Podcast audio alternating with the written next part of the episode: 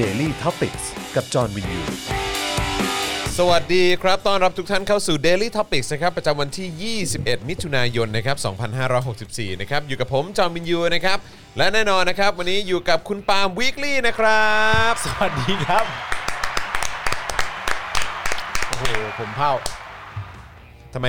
ทรงผมเป็นงี้ฮะ เอ่อไม่ได้นอนครับ ไม่ได้นอนใช่ไหม ค ฮะ รับผมเป็นคนไม่ได้นอน ทำอะไรมาถึงไม่ได้นอนครับ เอ่อพาลูกเข้าโรงพยาบาลครับผม อ่าค ครั รับบผ ผม ม นะฮะก็ช่วงนี้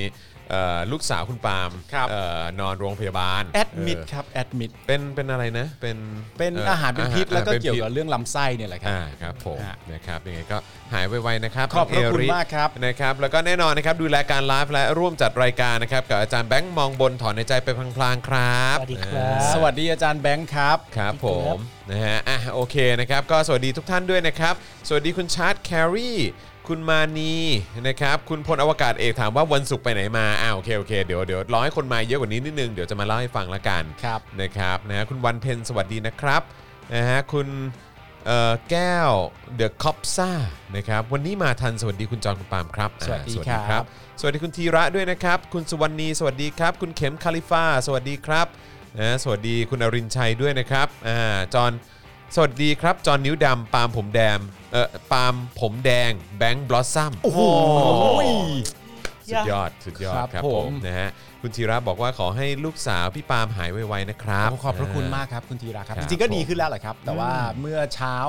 เอ่อเมื่อเช้ากับเมื่อคืนยังมี ครับ ยังมีไข้อยู่หน่อย อ่าครับ ก็ ผ เล ม ย ไข้ต่ำๆเนาะ ๆ ครับผม เออ นะครับ ก็คุณหมอก็เลยบอกว่า เออ งั้นนอนนอนอีกสักคืนแล้วกันนะ เพื่อความ เพื่อ ชัวร์นะครับจะได้ให้น้ำเกลือด้วย ใช่นะค ครั รับ บผม สวัสดีคุณชมพูนุช คุณ too fast to sleep นะครับ สวัสดีนะครับ คุณ n new นะครับ คุณวันเพนนะฮะสวัสดีทุกท่านด้วยนะครับ ใครมาแล้วก็อย่าลืมกดไลค์ แล้วก็กดแชร์กันด้วยนะครับผม ครับ นะฮะ เดี๋ยววันนี้เราก็มีข่าวคราวมาร่วมพูดคุยกันนะครับ หลากหลายเรื่องราวอยู่นะครับคจรั ริ บ งๆก็มีเรื่องจากวันศุกร์ด้วย ฮะ นะครับที่เราห่างหายกันไปก็ต้องขออภัยด้วยนะครับนะฮะไฟกินรีอะไรฮะ อ๋อโอเค สงสัยจะมีคนพูดถึงกินรีนะครับ ครับ เอ่ออาหารเป็นพิษจากอะไรครับ คุณนิวนิวทางถามมานะครับ ครับ ก็ที่แน่ ๆ ก็คงเป็นอาหารที่ทานแหละ แต่เห็นเห็นคุณหมอบอกว่ามีแบบพวกเชื้อแบคทีเรียอะไรพวกนี้ใช่ไหมฮะ คือสรุปแล้วไม่ใช่ เออ ไม่ใช่ไวรัสนะครับ อ่า ไม่ใช่ ครับ ไวรัสก็แสดงว่าไม่ใช่โรต้าหรือว่าโนโร อ่าครับ นะครับ ผ ผม มก็เป็นเอ่อเป็นแบคทีเรียนะครับตอนนี้พบอยู่ 2 ชนิดด้วยกัน น่าจะ อ่าม มาจากจำพวกผักไข่แล้วก็เปลือกผลไม้ครับ อ่าเออใช่ตอนนั้นที่บอกโรต้าเนี่ยผมจำผิดสรุปว่าเป็นโนโร เป็น ไว noro รัส อ่า ที่ผมแบบว่าโอ้พุ่งอ่ะ ครับ เออนะครับนะฮะก็เด็กๆนะครับมันก็จะเป็นช่วงอ่ะ ใช่ใช่ เออนะครับ ใช่ใช่ บางทีมันมีระบาดด้วยนะครับ ใช่ หรืออา ค หา รั ร บ อาหารอะไรที่ทานเข้าไปบางทีท้องมันนะเออ ใช่แล้ว มันมันรับไม่ไหวนะครับ ครับ หนีงานวันนี้จัดมาหนึ่งเรื่องค่าทำโทษ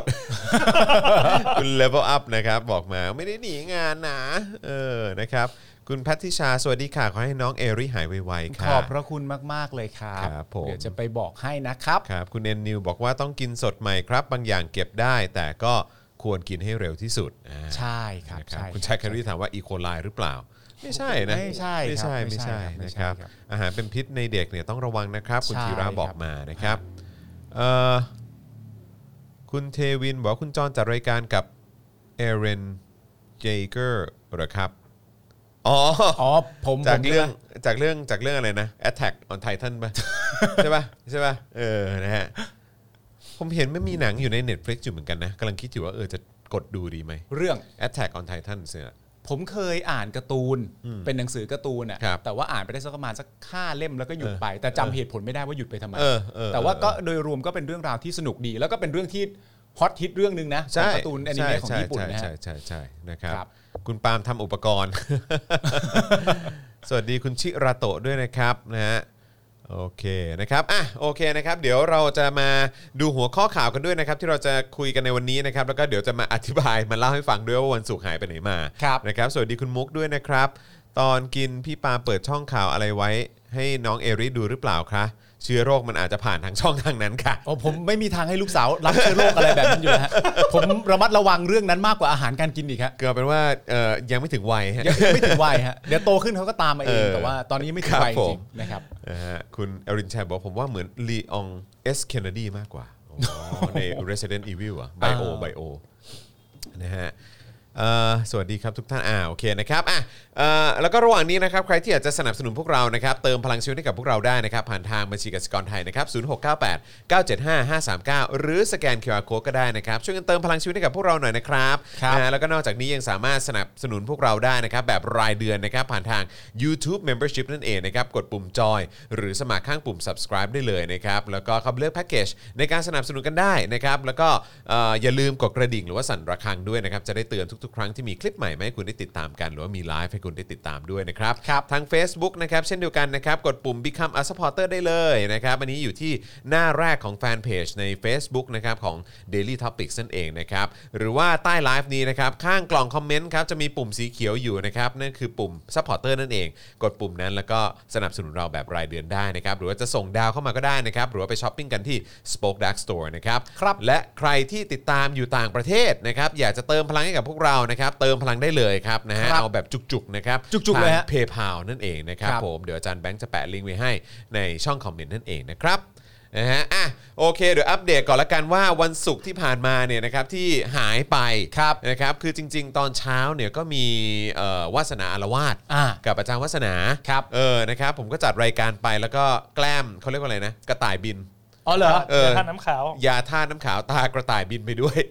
เพราะว่า เพราะว่าไอ้วันพฤหัสอะ อ่า ที่ผมจัดรายการกับคุณเนี่ย อ่า แล้วผมบอกว่าเออปวดท้องมากเลย ใช่ใช่ใช่ เออแล้วผมก็เข้าห้องน้ำใช่ไหมแล้วก็ อ่า แบบคืนนั้นทั้งคืนเนี่ยก็เข้าห้องน้ำทั้งคืนเลย อ๋อเหรอครับ เออแล้วก็มีแบบมีอาเจียนอะไรด้วยนิดหน่อยอะไร อ๋ออา เงี้ย เจียนด้วยเหรอ นิดนึงนะครับ อ่ แล้วก็เอ่อพอเช้าวันรุ่งขึ้นก็จัดรายการกับอาจารย์วัฒนาก็แบบ อืม เพลียมากอะ อ่า แล้วพอตอนบ่ายก็คือแบบรู้สึกแบบโอ้โหมันไม่ไหวจริงๆอะ ครับ รู้สึกต้องนอนสมเลยแหละ อ่า เออก็เลยแบบว่าเอ่อไปส่งไปถามพี่โรซี่เออแล้วก็พ่อหมออเออว่าแบบเออวันนี้ขอขอลาได้ไหมอะไรเงี้ยเออ นะครับก็เลยรีบแจ้งพี่แขกไปนะครับว่าเออแบบเฮ้ยจอนไม่ไหว อ่า ขอลาหนึ่งวันละกันอะไรอย่างเงี้ย มีไข้ไหม นะครับมีอ่อน ไข้ๆอ่อนๆ นิดหนึ่ง อ่าโอเค อ่อนๆนิดหนึ่งนะครับนะก็ต้องขออภัยคุณผู้ชมนะฮะ ครับ แล้วก็คุณผู้ฟังด้วยนะครับ ฮะ เอ่อใน Clubhouse ด้วยนะครับที่เอ่อหายไปนะครับตอนเย็นวันศุกร์นะครับแต่ ครับ ว่า ผม ร่างกายมันไม่ไหวจริงๆ ขอโทษด้วยนะครับ ร่างกายต้องการ ครับ เอ่อร่างกายต้องการส ม ต้องการสมแล้วคือช่วงนี้สำหรับผมอะคือเป็นช่วงเวลาที่แบบ แบบมันครึ้มๆไงไม่รู้อะบรรยากาศสำหรับผมนะ บรรยากาศ คือ การเมืองเหรอ ไม่ไม่ไม่ไม่ไม่ไม่สำหรับตัวผมเองก็คือบ รรยากาศ ว่ ชีวิต เออบรรยากาศชีวิตคือ เพราะว่าเรื่องของเรื่องคือไม่ใช่อะไรเลย คือบ้านน่ะกำลัง อ่า ซ่อมแซมอยู่ แล้วฝุ่นฝุ่นอะไรก็เต็มบ้านเลยแล้วผม อ่า แบบ อ่า ก็แบบบางทีมันก็จะมีพื้นที่ที่เราก็เอ่อจะใช้เวลาอยู่เป็นประจำใช่ไหมอย่างห้องอาหารไอ้ยห้องห้องครัวใช่ไหมห้องกิน ข้าวอะไรอย่างเงี้ย อืม เราก็จะชอบมานั่งแล้วก็บางทีก็เออเปิดดูทีวีดูข่าวดูกีฬาอะไรก็ว่ากันไป อ่า อะไรเงี้ยแล้วก็นั่งกินนั่งชงกาแฟแล้วก็มา อืม นั่งดื่มอะไรเงี้ยแต่ว่าตอนนี้คือพื้นที่ตรงนั้นคือไม่ได้เลย แล้วก็ อ่า ฝุ่นแบบเครอะแบบเยอะมากแล้ว ตรงนั้นมาเป็นที่ที่แบบลูกๆเล่นด้วยไง ที่ประจำ เวลาเขามาใช่ไหม อ่า ช่วงสุดสัปดาห์อะไรเงี้ยเออก็แบบ ครั ว่า บ เป็นที่ที่แบบรวมตัวกันอยู่ตรงนั้นเสมออะไรเงี้ย อ่า แล้วก็แบบตอนนี้คือทั้งพื้นที่อะตั้งแต่หน้าบ้านหน้าสตูดิโอไปจนถึงห ใช่ ลัง ใช่ บ้าน ใช่ใช่ใช่ คือแบบคือมันไปไม่ได้แล้วแบบไอ้ความรู้สึกของการที่มีฝุ่นติดเท้าตลอดเวลา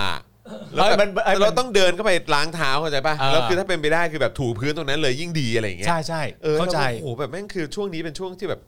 เบื่อมากอ่ะแล้ว ไม่แล้วคุณกับผมเป็นเหมือนกัน เออ ด้วยคือเป็นคนแบบเป็นคนบ้าสะอาดอ่ะ ใช่ ต้องล้างมือตลอด ผ เว มแบ ลา บปาดไปแล้วถ้าผมเจอฝุ่นตรงนิ้วมือแบบปาดปาดลงบนเซอร์เฟซหรือว่าไอ้พื้นผิว เอออ อะไรสักอย่างปาดขึ้นไปปุ๊บแล้วเจอฝุ่นที่แบบผมเนี่ยแบบช็อกเลยนะเว้ย เออ คือแบบไม่ได้ ครับ แล้วอันนี้คือแบบแม่งเต็มบ้านอ่ะทั้ง เออ ชั้นหนึ่งอ่ะ เออ อย่างนั้นเลยอ่ะ ไม่แล้วทุกคนก็แบบวิถี เออ เปลี่ยนหมดผมเดินเข้ามาใช่ไหมแล้ว ครับ พอปกติผมจะเดินเข้าบ้านคุณจรแล้วผมก็จะเดินตรงเข้าไปในบ้าน ครับ เพื่อไปเอาแก้วน้ำมาใส่น้ำแข็ง อ่าใช่ เพื่อจะได้มาดื่มตอนที่จัดรายการ อ่า ใช่ไหม ครับ แล้วก็กำลังจะเดินเข้าไปในบ้าน ก็ เออ ตั้งใจว่าคือบ้านมีฝุ่นอยู่แล้ว เออ ผมก็นึกว่าผมไม่ติดอะไร เออ ผมก็จะเข้าไปเอาน้ำแข็ง เออ แต่ผมเดินไปใกล้ๆเนี่ย ครับ คุณอ้ำอ่ะ เออก ำลังถูพื้นอยู่ แม่บ้านผมเอง แม่บ้านกำลัง เออ ถูพื้นอยู่ ผม ค ก็ รับ แบบแม่จะเหยียบเข้าไปก็เกรงอกเกรงใจ กลายเป็นว่าอ้ำอยู่ไหนไม่รู้อ้ำอ้ำเอาแก้วน้ำให้พี่หน่อย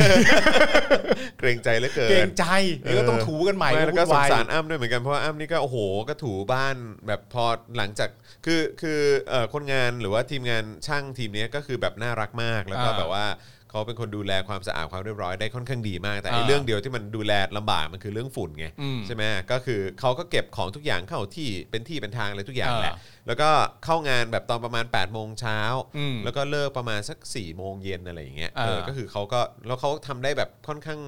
ออนไทม์ คือคือเหมือน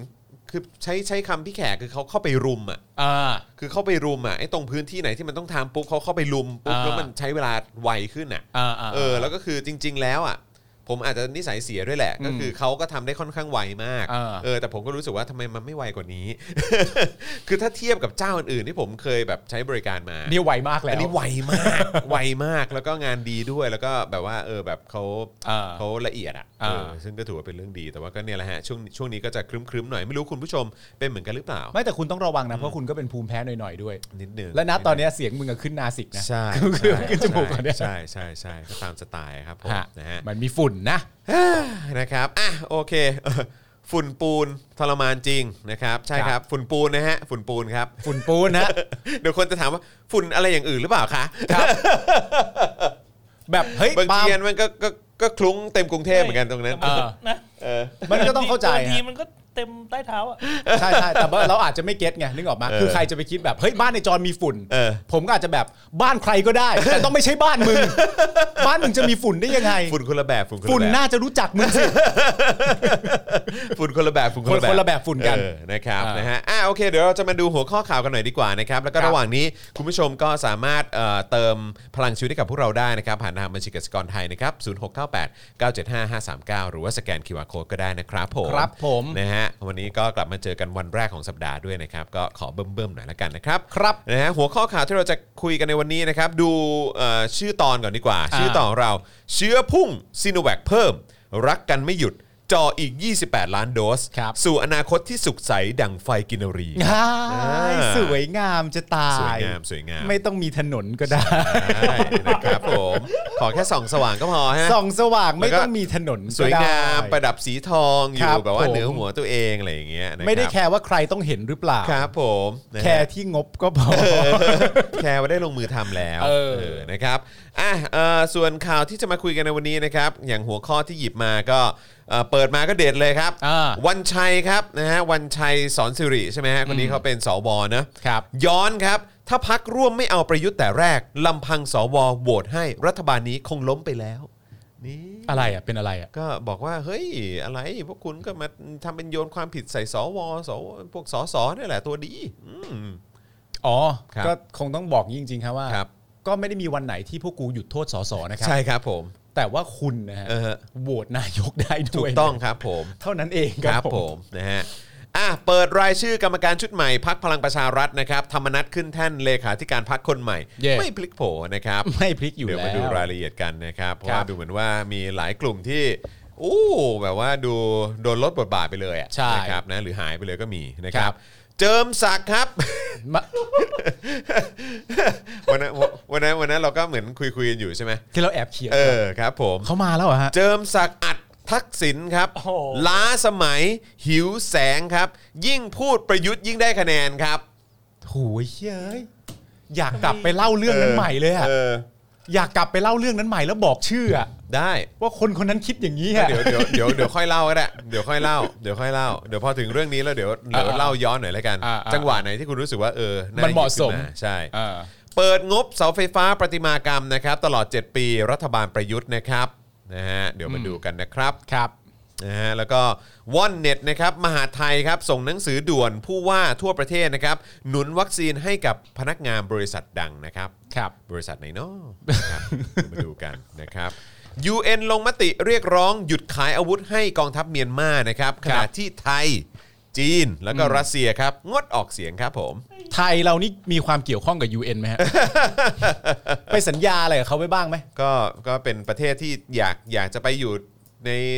อยากอยากจะไปอยู่กับเขาอะครับ อ่า เออครับผม แต่เวลาเขาทำอะไรนี่ ครับ เหมือนจะค้านๆอยู่ตลอดเวลา ครับก็อะไรประมาณเนี้ยฮะอะไร เออ ที่มันเกี่ยวกับสิทธิมนุษยชนอะไรพวก ค นี้ รับ ก็จะดูนิ่งๆหน่อยนะฮะหรือแบบอาจจะไปทำอาจจะไปตกลงกับเขาไว้แต่ อ่า ทำหรือเปล่านั่นอีกเรื่องหนึง เอาคนละประเด็นฮะ อ่าครับผม บางทีบางอย่างมันก็สำคัญที่ข้อตกลงฮะ ใช่ครับ ทำได้หรือเปล่ามัน ตกลงไปแต่เออ ใช่ฮะ ใช่ว่าจะทำได้ออบาง ประเทศไทย สำคัญนะความมั่นคงกับความเป็นไทย ประเทศไทยนี่ก็เสาไฟกินนารีจริงๆ ครับผมเอ อนะฮะเออผมชอบนะ ใช่ เออประเทศไทยนี่เสาไฟกิน ประเทศไทยนี่เป็จนริง ประเทศที่ เออ เสาไฟกินนารีจริงๆ ค นะ รับ ครับ ผมถูกต้องครับนะฮะ อธิบายได้ดีนะ ซิโนแวคสองเข็มครับ ป้องกันโควิดพันธุ์อินเดีย หรือว่าพันธุ์เดลต้าไม่ได้ครับ ครับ เอาละครับ เดี๋ยวต้องมาดูรายละเอียดกันนะครับว่า เฮ้ย มันขนาดนั้นเลยเหรอเนี่ย เออ เออ นะครับนะแล้วก็ออยส่งหนังสือห้ามโฆษณาทัวร์เที่ยวอเมริกา พ่วงฉีดวัคซีนครับ ครับ เหตุผิดพรบยาครับ ครับ ทันทีเลยนะฮะ อืม ครับผม ครับ ครับ เอาเลย เอาเลยครับผม เอาเลยประเทศคุณอยู่แล้วเอาเลย ต็มที่ครับผม เอาเลย เออ เรามันก็แค่ประชาชนที่มีจำนวนเยอะที่สุด และเป็นเจ้าของประเทศเท่านั้นเอง ครับผม ไม่คิดอะไรมากว่ะ นะครับนะฮะอ่ะคุณผู้ชมใครเข้ามาแล้วอย่าลืมกดไลค์แล้วก็กดแชร์กันด้วยนะครับ แล้วก็เติมพลังชีวิตให้กับพวกเราด้วยนะครับ ผ่านทางบัญชีกสิกรไทยนะครับศูนย์หกเก้หรือสแกน QR Code ก็ได้นะครับ ครับ นะแล้วก็อย่าลืม YouTube Membership นะครับ Facebook Supporter และใครดูอยู่ต่างประเทศก็สนับสนุนพวกเราได้ผ่านทาง PayPal นั่นเองนะครับ อืม นะฮะเอิ่มอะไรฮะคุณประมุกบอกว่า เดี๋ยวค้าขายไม่ได้แม่งร้องบออะไรบอร้องอะไรฮะไปค้าน UN หรือเพิกเฉยเอออันนี้ไม่แน่ใจว่าเขียนว่าอะไรนะครับนะฮะวัคซีนยี่ห้อไฟเซอร์ไม่เอาเอาแต่ยี่ห้อไฟกินรีนะฮะคุณแคมไนท์ไฟเดอร์บอกมานะฮะ ไม่ใช่ไม่มียี่ห้อนั้นหรอก อันนั้นเสาไฟคนละเรื่องเล สาย ไฟคนละอย่างกัน เสาไฟเลย แค่เสาไฟกินรีมันก็บ่งบอกความเป็นไทยดี ก็ชัดเจน ออแบบสไตล์แบบไทยๆนะฮะ ประเทศไทยนี่เป็นยังไง ก็เสาไฟกินรีอะครับ ใช่หรือว่าแบบก็บ่งบอกถึงความเป็นประยุทธ์ได้ด้วยเหมือนกันนะ อ๋อชัดเจนนะ ในยุคยุคสมัยของประยุทธ์อ่ะ ใช่ เออนะครับผม ยุคสมัยแห่งเสาไฟกินรี ครับผมนะฮะ เท่จริง อ่ะโอเคนะครับ เดี๋ยวเราจะมาดูข่าวกันเลยดีกว่านะครับ คุณ YST บอ ครั ก บ ว่านอกจากจะเป็นกินรีแล้วเนี่ย ยังกินงบประมาณด้วยนะ เฮ้ยชอบอ่ะชอบอ่ะเจ๋งเจ๋ง โอ้แสบจัง โอ้ขอบคุณนะครับ คุณเข็มคาลิฟาบอกว่าอะไรนะเอ่อสแกน QR code ให้แล้วา ขอบพระคุณ นะครับ ครับผมวันศุกร์หายไปไหน วันศุกร์เป็นผมเป็นอาหารเป็นพิษครับ ต้อง ครั ข บ ออภัยด้วยนะครับนะฮะหมดสภาพจริง ๆ ครับ ครับ อจริง ๆ เป็นมาตั้งแต่วันพฤหัสแหละ ใช่ใช่ใช่ เออนะครับแต่ว่าตอนเย็นวันศุกร์นี่คือแบบโอ้โหมันแบบมันหมดแรงจริงนะครับแล้วก็เพิ่งมารู้ว่าเออไอการดื่มเกลือแร่นี่มันสำคัญมากเลยนะ โอ้มากครับ มากครับ เพราะว่าจริง ๆ แล้วถ้าสมมติว่าคุณคุณอาเจียนด้วย เออ แล้วคุณก็ถ่ายเหลวด้วยอย่างเงี้ย เออ มันก็เป็นการแบบว่าน้ำในร่างกายมัน ไปหมด แล้ แล้ว วอ่ะ เออ มันก็ต้ง อ๋อ เติ ใช่ผมจำได้แล้วก็คือว่า เ เช้าเนี่ยก็คือวาสนาละวาดใช่ไหมแล้วผม เออ ก็แกล้มแกล้มไอ้ กระต่ายขาว เอ่อกระต่ายอะไรนะ กระต่ายบิน กระต่ายบิน เออย าท่าน้ำขาวตากระต่ายบินไปใช่ไหมแล้วพอตอนบ่ายปุ๊บเนี่ยผมก็ไปเอ่อไปสัมภาษณ์เหมือนเป็นสารคดีอ่ะ า คุยแบบแล้วคุยยาวมากคือแบบเขาเขาถามคำถามเยอะมาก ซึ่งโอเค ผมเข้าใจเขานะคือเขาก็คงจะไปเลือกตัดเลือกใช้แหละ เออ แต่ประมาณ 2 ชั่วโมงกว่า อ๋อเหรอ ผมไม่เคยคุยอะไรแบบว่าสัมภาษณ์อะไรนานขนาดนั้นมาก่อนเลยนะ เออ สองชั่วโมงกว่าอะไรเงี้ยเออโอเค ก็แบบว่าอาจจะมีเปลี่ยนเลนส์เปลี่ยนกล้องเปลี่ยนมุมอะไรอย่างนี้บ้างเนี่ยแล้วก็ตอนนั้นแหละที่ทีมงานอ่ะเอาทีมงานของสป o อ e ดาร์กเนี่ยพอดีเขาสัมภาษณ์ที่สป o อ e ดาร์กใช่ไหมเขาก็เอาไอ้น้ำเกลือแร่มาให้ดื่มแล้วพอดื่มปุ๊บก็โอ้โหเฟรชขึ้นเยอะ กลับ เลย มาเหมือนกัน ใช่เออนะค แล้รับวางทีมันเป็นอย่างเดียวที่คุณสามารถจะดื่มได้ด้วย เพราะว่าตอนที่อาหารเป็นพิษแล้วเนี่ยเอ่อคือร่างกายมันจะไม่รับอะ ครับ แบบว่าข้าวหรือว่าอะไรต่างๆกันานามัน ใช่ จะไม่รับ คุณสามารถจะกินเข้าไปเดี๋ยวนั้นแล้วอาเจียนเดี๋ยวนั้นเลยก็ได้นะ ใช่ใช่ใช่ เพราะฉะนั้น บง น้ำ ที เกลือแร่ ไม่ไหว สำคัญมาก นะครับเอ่ออะไรครับ คริสพอล คริสพอลนักบาส NBA ฉีดไฟเซอร์ 2 เข็มตรวจเจอโควิด -19 อยู่เลยครับอ๋ออช่วงนี้เลยโดนกักตัวนี่ขนาดไฟเซอร์นะครับ แล้วจะประสานอะไรกับซิโนแวคคือแต่ว่าอันนี้ก็คือน่าจะเจอเชื้อเนอะแต่ว่า ใช่ ก็ ใช่ ก็ไม่ได้ป่วย ใช่ ใช่ไหมเออเพราะว่าก็รักเอ้ยเพราะว่าได้ได้วัคซีนไปแล้วอไ เพราะตามข่าวเขาก็บอกนะตอนแรกที่ข่าวออกมาก็เดี๋ยวเดี๋ยวต้องตรวจเช็คเอ่อตรวจเช็คเอ่อประวัติทางการแพทย์ของคริสพอลอีกทีว่ารับอะไรเข้าไปบ้างแล้ว เออ แล้วก็ดูอีกทีว่าต้องกักตัวประมาณนานขนาดไหน อ่าครับผมนะฮะก็เดี๋ยวเอ่อไอ้พวกข่าวประเด็นเกี่ยวกับเรื่องของภูมิคุ้มกันหลังฉีดซีโนแวคเนี่ยนะครับ อ่า เดี๋ยวเดี๋ยวเราจะมาดูกันนะครับ วันนี้ ครั เรา บ มีข่าวประเด็นนี้ด้วยนะครับอ่าคุณบรอกโคลีบอยบอกว่าดูจากข่าวตื้นล่าสุดคุณจรก็ยังขอตัวไปฉี่ เลย จะคงคอนเซปต์ไปไหนครับ จอนต้องฉี่ มันเป็นความจำเป็นแล้ว จอนต้องฉี่จอนต้องฉี่แล้วบ้านมีฝุ่น แต่ไม่แน่ผมอาจจะเอ่อวันนี้อาจจะไม่ได้ไปไปฉี่นะ ก็ได้ เพราะว่ากลัวว่าเดินไปแล้วเดี๋ยวจะแบบมีฝุ่นติดเท้ามาเข้ามาในสตูดิโอ เพราะทำงานบ้าน เพราะทำกัน โอ บ้าน เคนึกว่ามีฝุ่นมาดัก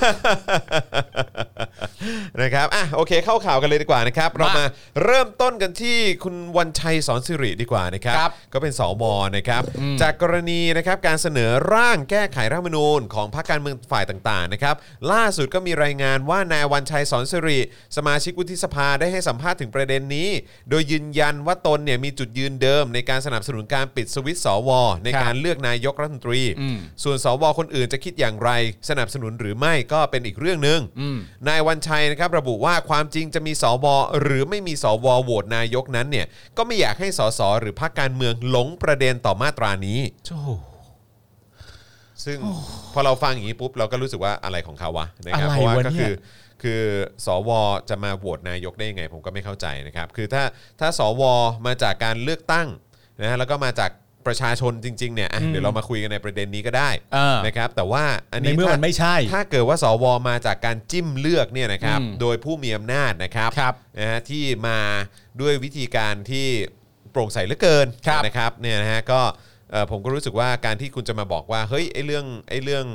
การที่สวโหวตนายกโหวตนายกเนี่ยมันไม่ใช่ประเด็น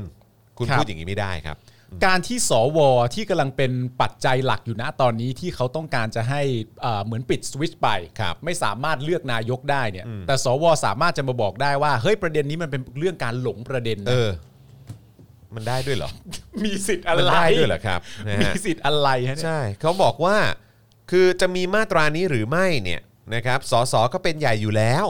คือเขาบอกว่าไอ้การที่สวโหวตนายกได้เนี่ย อืม คือถึงมีมาตรานี้เนี่ยคือสสก็เป็นใหญ่อยู่แล้ว สวก็ไม่ได้อะไรขนาดนั้น อ๋อ นะครับ โอ เพราะตามรัฐธรรมนูญเนี่ยอำนาจของรัฐบาล และใครจะเป็นนายกรัฐมนตรีเนี่ยอยู่อยู่ที่สสและพรรคการเมืองทั้งสิ้น ครับ ไม่ได้เกี่ยวกับสว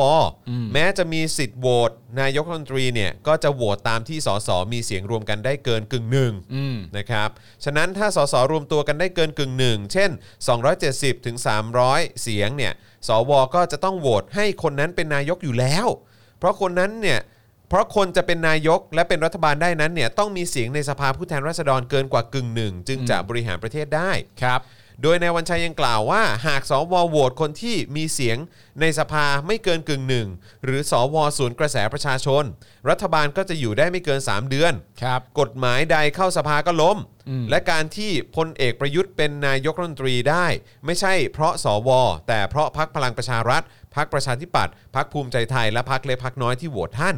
สวจึงโหวตตาม หากสสรวมกันได้เกินกว่ากึ่งหนึ่งตนเชื่อว่าไม่มีสวคนใดจะขวางมติประชาชนแน่นอน ทำไมทำไมสวถึงโหวตตามสองพักร่วมล่ะครับ คือไม่คือเขาบอกว่าเขาโหวตตามเสียงส่วนใหญ่อยู่แล้วเขาเขาว่าอย่างนั้น อืมคือเอางี้ถ้า ซึ่ง เกิ ผ ด มก็มีผมผมผม อ่า ผมก็แค่มีความรู้สึกว่า คือถ้าอย่างนั้นเนี่ยแล้วสวจะมีปัญหาอะไรกับการที่จะมาโหวตคว่ อืม ำร่างของคนอื่นล่ะ อืม ก็ทำไมไม่โหวตรับไปให้หมดล่ะ ใช่ เพราะว่าทุกคนน่ะร่างไหนก็ตามอ่ะมันก็มาจากเสียงประชาชนไม่ใช่เหรอ ใช่ คือหมายถึงเสียงประชาชนหมายความว่า มันมาจากร่างของพรรคการเมือง อืม อะ่ะแล้วก็สสที่มาจากการโหวตของประชาชนใช่ไหมล่ะ อืม เพราะฉะนั้นก็คือมันก็แปลว่าเป็นเสียงของประชาชนไง ใช่ เพราะฉะนั้นคือรัฐสภาหรือฝ่ายสสเนี่ยจะส่งร่างอะไรมา อืม ใช่ไหมคือจะเป็นร่างของพรรคฝ่ายค้านจะเป็น อืม ของฝ่ายรัฐบาล อืม หรือว่าจะเป็นของ resolution น่ะ เออ ถ้ามันเป็นเสียงของประชาชนน่ะ ก็รับไปให้หม ก็ ด รับไปสิ เออ ใช่ไหมสวบอกว่าสวไม่ขวางมติประชาชนแน่นอนอยู่แล้ว ใช่ ใช่ไหมล่ะ งั้นก็ ฮะ งั้นก็ฟังสิ ก็คือประเด็นคือสวเนี่ยเอ่อเขาบอกว่าฟังมติประชาชน การฟังมติประชาชนเนี่ยก็คือการฟังสสเพราะว่าสสเนี่ยเป็นตัวแทนของเสียงจากประชาชนเป็นผู้แทนราษฎร ถ้าเขาว่ามาอย่างนั้น ถ้า นะ เขาว่ามาอย่างนั้นเป็นประชาชนเลือกมา เพราะฉะนั้นณตอนนี้ไม่ว่าใครจะส่งร่างเข้ามากี่ฉบับก็แล้วแต่ นั่นก็เป็นเสียงของประชาชนทั้งหมด คุณก็รับซะให้ท่วมท้นไปเลยสิครับคุณจะไปโหวตค้านทำไมถ้าคุณเอา ไม่ ตาม แล้ว เสียงประชาชน แล้วก็ น่ะ บอกด้วยว่าอ่ะก็จะฟังเอ้ยก็จะโหวตรับแค่ร่างของพปชร เออ หรือพลังประชารัฐอ้าวแล้วอย่างนั้นมัน อ๋อ มันแฟร์ยังไงอะครับ เออ ไม่แล้วที่ที่เขาบอกว่าสวโหวตตามสสเนี่ย เออ แล้วจะมีสวไปทำไมอ่ะ ใช่ผมก็คิดเหมือนกัน ใช่ เออแล้วก็คือถ้าอย่างนั้นน่ะถ้าสวจะโหวตตามสสอยู่แล้วอ่ะ อืม งั้นจะมีให้สสเออถ้าสวโหวตตามสสอยู่แล้ว อืม แล้วสวอ่ะจะมีอำนาจในการโหวตเลือกนายกไปทำไม ใช่ ซ้ำเข้าไปทำไม ถ้าเกิดว่าท้ายสุดสวก็ก็โหวตตามสสอยู่แล้วอ่ะ เฮ้ยผมว่าคุณ พูดไปเรื่อยอ่ะ คุณพูดไปเรื่อยแล้วแหละ เออ แล้วมีคนเชื่อคุณไหมเนี่ย ประโยคต่างๆ นานาเหล่านี้เนี่ยมีคุณเชื่อคุณไหมเนี่ย อ่ะลองคอมเมนต์เข้ามาได้นะ ห ค รือ รับ ว่าฝุ่นในบ้านไอ้จอนเชื่อ ฝุ่นในบ้านไอ้จอนเชื่อเรื่องนี้จริงๆเหรอฮะ ตอนนี้คลาคลุ้งเลยฮะ เดี๋ยวกูเดินไปปาดกวาดให้หมดเลยนะ ฝุ่นในบ้านไอ้จอนเชื่อประโยคเหล่านี้เหรอฮะ เดี๋ยว เนี่ย เดี๋ยวฉีดน้ำใส่เลย กูล้างแล้วนะ ถ้าฝุ่นยังเชื่อกูล้างฝุ่นแล้วนะ นี่คือนี่โอ้โหวันรุ่งขึ้น คนทำงานบ้านมึงทำมาเข้าบ้านนี่บ้านสะอาดเลย ครับผม บอกไอ้ปาล์มล้างแล้ว ครับผม ไอ้ปาล์มทนสวไม่ไหว ล้างฝุ่นแม่งเล ล้าย งฝุ่นออกไปให้หมด เฮ้ยเอาจริงดิ ใช่ มัน มันพูด เอา ไปเรื่อยอ่ะ จริง เออ แล้วคือแม้ว่าคุณวันชัยเนี่ยเขาจะบอกว่า เออเขาสนับสนุนการปิดสวิตช์สวนะ แต่พอเขาออกมาพูดอย่างเงี้ย ก็คือกลายเป็นว่าจากที่เคยจะมีราคาขึ้นมานิดนึงอ่ะสำหรับผมนะ คือความเห็นหรือคำพูดของคุณวันชัยอ่ะ อืม เออ จากที่มันจะมีราคาขึ้นมานิดนึงอะไรอย่างเงี้ย อืม ตอนนี้มัน ผมว่ามันก็กลับมาเหมือนเดิมแล้วนะครับ ก็คือไร้สาระฮะอืมในมุม ครับ มองผมนะ อืม มันดูเป็นเกมไปฮะ มันดู มันดูแบบ มันดูเป็น คุณพู เกมไปแล้ว คุณพูด อะ อะไรของคุณ เออ คือแบบถ้าอย่างนั้นเนี่ยมันจะแล้วความความมีอยู่ของสวมันจะมีไว้ทำไม ถ้าเกิด อืม บอกว่าเฮ้ยยังไงก็โหวตตามสสอยู่แล้ว อืม ก็แบบ เออ แล้วก่อนหน้านี้เขาเขาก็มาบอกว่าอะไรนะ อะไร สวเขาก็มีความคิดเป็นของตัว เอ เอ อง อันนั้นอันนั้นไอ้ ที่ประวิทย์บอกใช่ ป ไหม ระวิทย์เคยพูด ออ แล้วถ้า ใช่ไหม ย้อนกลับไปก่อนหน้านี้เนี่ยก็คือว่าก็เคยมีสวที่ออกมาบอกที่เราอ่านข่าวกันก็คืออสวเนี่ยเขาไม่ได้เลือกนายก ครับ เขามีแค่สิทธิ์โหวตตาม อืม ที่เขาไม่มีสิทธิ์เสนอชื่อนายก ครับ เขามีแค่โหวตตาม อืม คนที่ได้เสนอชื่อเป็นนายกเฉย ครับ ทำไมไม่โหวตธนาธร ๆ ซึ่งก็เป็นการตอบคำถามที่เบี่ยงเบนประเด็นมาก ใช่ เพราะว่าคนเขากำลังพูดถึงสิทธิ์ในการโหวตนายก คุณก็มาตอบว่าผมไม่มีสิทธิ์ที่จะเสนอชื่อนายก ซึ่งไม่มีใครถามมึงเรื่องนั้น ไม่ได้มีใครพูดเรื่องนั้นอะไรเลย แต่ไอประเด็นที่ว่าเนี่ยคือหนึ่งในเรื่องที่มันเป็นจริงเนี่ยมันก็เคยมีคนพูดมาจริง ๆ ว่า คือณตอนที่หลังจากสวมีสิทธิ์ที่จะเลือกอามีสิทธิ์ที่จะโหวตเลือกนายกเนี่ย ครับ แล้วมันก็มีสส อืม อยู่หลายพักที่ออกมาใช้คำพูดว่าที่ต้องเข้าร่วมกับพักพลังประชารัฐ อืม ถึงแม้ว่าจะสัญญากับประชาชนไว้ว่าจะไม่เนี่ย อืม แต่ต้องไปเข้าร่วม เนื่องจากว่ามันจะทำให้ประเทศสามารถเดินต่อไปได้ ครับผม นี่เป็นข้ออ้างของเขา ครับ ซึ่งหลาย ๆ คนก็ออกมาพูดว่าถุยมันไม่จริง อืม มันไม่จริงอย่างนั้น ถ้ามึงมารวมอยู่ในฝั่งประชาธิปไตยกันหมด แน่นอนมันอาจจะปิดสวิตช์เสียงของสวไปได้ อืม ซึ่งอ่ะถ้าตามที่คุณวันชัยพูดไอ้ประเด็นว่าไอ้ประเด็นว่าถ้าคนโหวตให้เป็นคนอื่นกันเยอะ ๆ เนี่ย อืม สวก็ไม่มีสิทธิ์หรอก หมายถึงว่ามันจะแพ้เนี่ยโอเคไอประเด็นนั้นมันก็จริง อืม แต่ว่าอำนาจหน้าที่ของคุณเนี่ยสรุปแล้วสวมีไว้เพื่อโหวตตามสส อย่างนั้นเหรอ แค่นั้นเลย อืม งั้นที่เขาบอกว่าไม่ต้องมีก็ไม่ต้องมีจริง ๆ ก็ได้นี่ค ก็ รั ได้ดิ เพราะประเด็นเรื่องการถ่วงดุลอำนาจของกูก็ไม่รู้ว่าจะถ่วงดุลเรื่องอะไร เพราะถ้าคุณท้ายตามคุณก็จะโหวตตามโหวตตามอยู่แล้ว โหวต อะ ตามอยู่แล้วไง ถ้าคุณจะบอกว่าอย่างนั้นนะนะ แล้วมันจะถ่วงดุลกันเรื่องอะไรอะฮะ อืม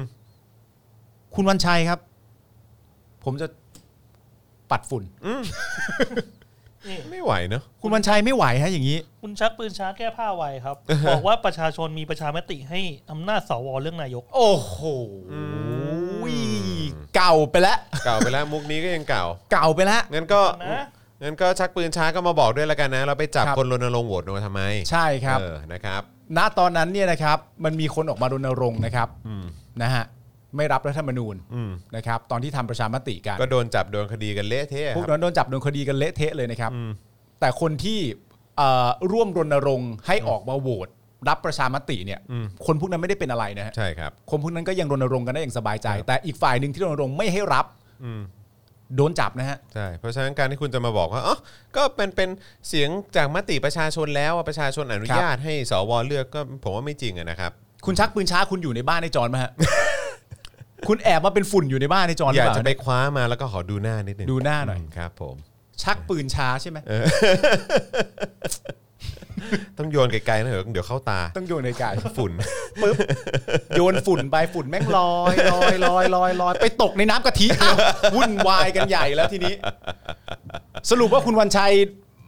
คุณวันชัยไม่ได้ครับ ครับผม โอเคนะ ก็ก็แล้วแต่คุณวันชัยแล้วกันครับ แต่ ครับ ฟังฟังดูแล้วก็เอ่อความน่าเชื่อถือคุณวันชัยไม่ได้เพิ่มขึ้นครับ ลดลงฮะ ครับผม เออแต่ถามจริงๆ เมื่อกี้คุณจรถามไปแล้วผมลืมไปพูดประเด็นอื่นก่อน มีใครที่คุณผู้ชมรู้จักฟังคำพูดของคุณวันชัยทั้งหมด แล้วมีความรู้สึกไหมฮะว่าจริงด้วยว่ะหมายถึงคนที่คุณผู้ชมรู้จักกันนะฮะ เออ ว่าแบบหูเอ เออว่าที่คุณวันชัยพูดก็ถูกจริง ๆ ซะด้วย เออ มีไหมฮะเจอคนอย่างนี้ไหมฮะเล่าให้ฟังหน่อยว่าเป็นยังไง เอ อ ช่วยแชร์ให้ฟังหน่อย ช่วยแชร์ให้ฟังห ช่วย น่อย แชร์ให้ฟังหน่อย อาจจะเป็นคุณพ่อคุณแม่พี่ญาติเพื่อนอะไรก็ได้ เออ ช่วยแชร์ให้ฟังหน่อยว่า ครั แบบ บ ผม เขาว่ายังไงกันบ้างแบบ ใช่ เฮ้ย ใช่ใช่ จริงอย่างที่วันชัยเขาพูดเลยว่ะ ยังไงเนอะเออนะครับนะฮะอ่ะต่อกันนะครับคราวนี้เอ่อเมื่อกี้เราก็พูดถึงพลังประชารัฐไปบ้างนะครับ ตอนนี้ก็มาดูเอ่อรายชื่อกรรมการชุดใหม่ของพลังประชารัฐดีกว่านะครับ แล้วก็เลขาธิการพักป้ายแดงคนใหม่เลยนะฮะ ครับ กิ้งเลยธรร กิ้ ม ง นัทครับธรรมนัทนะฮะ เมื่อวันที่ 18 มิถุนายนที่ผ่านมานะครับ พลังประชารัฐเนี่ยเขาเปิดประชุมใหญ่สามัญประจำปีนะครับ จัดขึ้นที่จังหวัดขอนแก่นนะครับ โดยมีคณะกรรมการบริหารพัก และสมาชิกพักเข้าร่วมประชุมอย่างพร้อมเพรียงนะครับ ขณะที่เจ้าหน้าที่ตำรวจนะครับ แล้วก็ฝ่ายปกครองทั้งในและนอกเครื่องแบบนะครับ ก็วางกำลังโดยรอบสถานที่ของการจัดการประชุมเพื่อความปลอดภัยนะครับ โอ้โหครับผมโอ้สำคัญนะ ขอ ฮะ บคุณมากนะครับ ครับ โดยนายวิรัตรัตนเศรษฐ์นะครับรองหัวหน้าพักพลังประชารัฐประธานการประชุม ได้นำเอกสารของพลเอกประวิทย์วงษ์สุวรรณนะครับหัวหน้าพักพลังประชารัฐ เรื่องขอลาออกจากตำแหน่งมาแถลงต่อที่ประชุม ครับ ซึ่งมติที่ประชุมรับทราบและลงมติรับรอง และตามระเบียบข้อบังคับนะครับมีผลให้คณะกรรมการบริหารพักเนี่ยพ้นจากตำแหน่งทันทีนะครับโดยประธานที่ประชุมนะครับได้มีการเลือกตั้งคณะกรรมการบริหารพักชุดใหม่ ครับ โดยวิธีการลงคะแนนลับ ผลปรากฏว่าพลเอกประวิทย์ได้รับเลือกให้กลับมาเป็นหัวหน้าพักดังเดิม จริงปะเนี่ย นะฮะ โอ้โห ตกใจมากครับผม จริงปะเนี่ย ด้วยคะแนนเสียง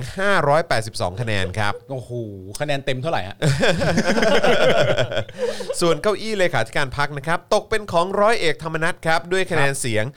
556 คะแนนนะครับ อ่า แม้มีสสกลุ่ม 3 มิตรนะครับ เสนอชื่อนายอนุชาหวนกลับไปรับหน้าที่เดิม แต่เจ้าตัวได้ขอถอนตัวนะครับ โดยให้เหตุผลว่าทำหน้าที่มาปีกว่าแล้ว ขอเปิดโอกาสให้คนรุ่นใหม่ได้เข้ามาทำงานโอ้ ซึ่งคนรุ่นใหม่ที่ว่านี้ก็คือร้อยเอกธรรมนัฐนั่นเอง น่าจะเป็นร้อยเอกธรรมนัฐนะครับ ครับ สำหรับโฉมหน้านะครับกรรมการบริหารพักพลังประชารัฐชุดใหม่นะครับที่ออกมา 26ตำแหน่งนะครับมี7มีอยู่ 7 คนครับที่เข้ามาร่วมฝ่ายบริหารพักเป็นครั้งแรก ส่วนที่เหลืออีก 19 คนนะครับเป็นผู้บริหารหน้าเก่านะครับโดยประกอบด้วยหัวหน้าพักนะครับก็คือพลเอกประวิทย์นะฮะเลขาธิการพักก็คือร้อยเอกธรรมนัฐนะครับซึ่งเดิมเป็นรองหัวหน้าพักนะครับส่วนรองหัวหน้าพักอีกสี่คนก็คือนายสันติพร้อมพันธ์นายวิรัตรัตนเศรษฐ์ นายไพบูลย์นิติตะวัน โอ้สุดยอดครับผม อ่านะฮะ นายสุริยะจึงรุ่งเรืองกิจครับ อ้าว นะฮะ คนนี้เขาเป็นเหรัญยิกพักนะครับ ครับ เอ่ออ๋อ ไม่ไม่สิ เออ อันนี้เป็นเอ่อรองหัวหน้าพักนะค ครั รับ บ ส่วนเหรัญยิกพักนะครับ ได้แก่นางนฤมลพินโยสินวัฒน์นะครับ ครับ นะฮะ ส่วนนายทะเบียนสมาชิกพักคือนายบุญสิงห์วรินทร์วรินทร์รักษ์นะครับ ครับ อันนี้เป็นสสบัญชีรายชื่ออส่วนกรรมการบริหารพัก 18 คนที่ตัดชื่อคนที่ไปเป็นรองหัวหน้าพักแล้ว ในจำนวนนี้เนี่ยมีคนหน้าใหม่ 7 คนนะครับ ก็มียงยุทธสุวรรณบุตร สุชาติอุตสาหะ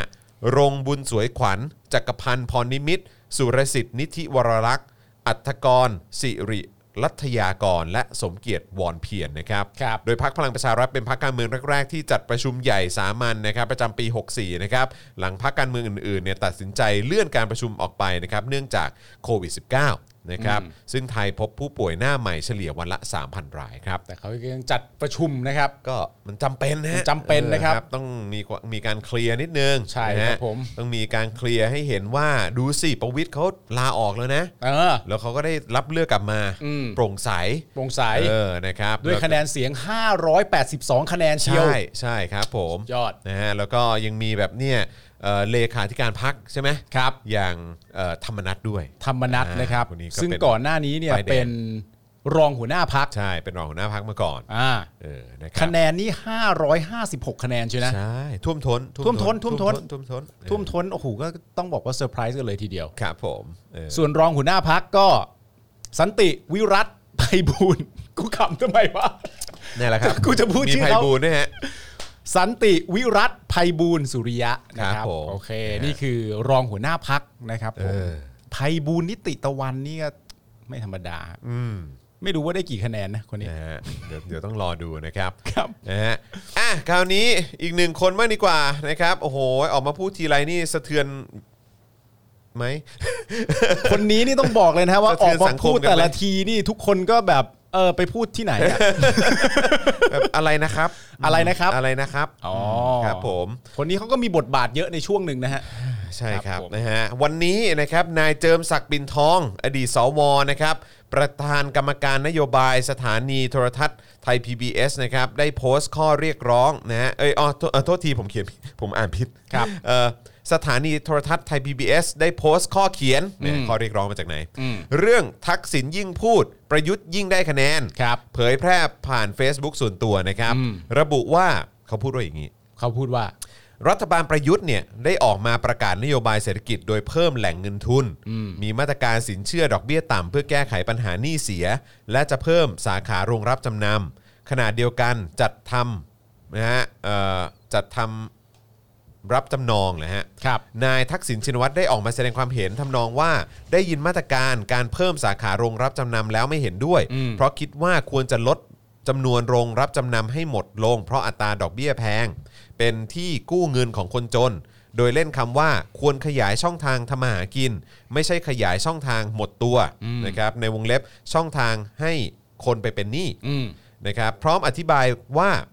การที่นายทักษิณออกมาพูดอย่างนี้เนี่ยทำให้เห็นชัดเจนว่านายทักษิณขาดความรู้ เรื่องสินเชื่อของคนยากจน อ๋อ ทักษิณขาดความรู้ด้วยนะ และจะยิ่งส่งผลให้คะแนนนิยมของพลเอกประยุทธ์เพิ่มมากขึ้นอีกด้วย ก่อนจะแจ้งออกมาเป็นข้อๆว่าอย่างนี้ครับ ข้อที่หนึ่ง 1. การนำของไปจำนำที่โรงรับจำนำเนี่ยเป็นเรื่องของคนเล็กคนน้อยที่ยากจน ครับ เป็นการกู้เงินระยะสั้น และจำนวนเงินกู้ในระดับต่ำส่วนมากเป็นระดับพันหรือหมื่นบาทมิได้กู้เงินเป็นหลักแสน เป็นหลักล้าน หรือเป็นร้อยล้าน ครับ เป็นการกู้เงินในยามที่ขาดสภาพคล่องยามยามจำเป็น เช่ คน รับ ลูกเปิดเทอมหรือยามเจ็บป่วย อืม โรงรับจำนำเนี่ยจึงเป็นแหล่งเงินกู้ที่สะดวกกว่าการกู้เงินจากสถาบันการเงิน ครับ ถ้าขาดโรงรับจำนำก็จะต้องกู้เงินจากในทุนนอกระบบ ซึ่งดอกเบี้ยแพงมากกว่า ครับ นะครับ เพราะดอกเบี้ยจากโรงรับจำนำของรัฐเนี่ยอยู่ในอัตรา 0.25%ถึง 1.25%ต่อเดือน ครับ แต่โรงรับจำนำของเอกชนจะคิดที่ 1.25%ถึง 2%ต่อเดือน ครับ ก็คือเยอะกว่า อืม นะครับ การที่นายทักษิณบอกว่าอัตราดอกเบี้ยแพง เป็นเพราะคำนวณจากอัตราดอกเบี้ยต่อเดือน ประมาณการเป็นอัตราดอกเบี้ยต่อปี ที่จะเท่ากับ 12%ถึง 24%ต่อปี ครับ การคำนวณเช่นนี้จึงไม่สมจริงและน่าจะมีปัญหา ขณะที่ผู้กู้เองเนี่ยนะครับก็ยินดีจะจ่ายเพราะจำนวนดอกเบี้ยรวมเนี่ยไม่สูงมากนัก โรงรับจำนำจึงเป็นแหล่งเงินกู้ระยะสั้นจำนวนเงินกู้น้อย ที่ดีกว่าการกู้เงินจากในทุนกู้นอกระบบมาก นะครับการเพิ่มสาขาของโรงรับจำนำของรัฐ จึงน่าจะเป็นแหล่งเงินกู้ ยามจำเป็นของคนยากจน ครับ มิใช่ขยายช่องทางให้หมดตัวเหมือนที่ทักษิณพูด เพราะไม่มีงานวิจัยศึกษาเอ่องานงานศึกษาวิจัยที่ไหนเนี่ยพบว่าการมีทางเลือกของแหล่งเงินกู้ที่มากขึ้นจะทำร้ายผู้กู้ หรือทำให้คนเป็นหนี้สินมากขึ้น แต่จะทำให้คนจนมีทางเลือกที่ดีขึ้น ก่อนจะกล่าวว่าช่วงนี้นายทักษิณออกมาพูด วิพากษ์วิจารณ์ให้เป็นข่าวค่อนข้างมาก ยิ่งพูดมากพูดบ่อยก็ยิ่งสร้างคะแนนนิยมให้กับรัฐบาลประยุทธ์มากขึ้น เพราะผู้ชม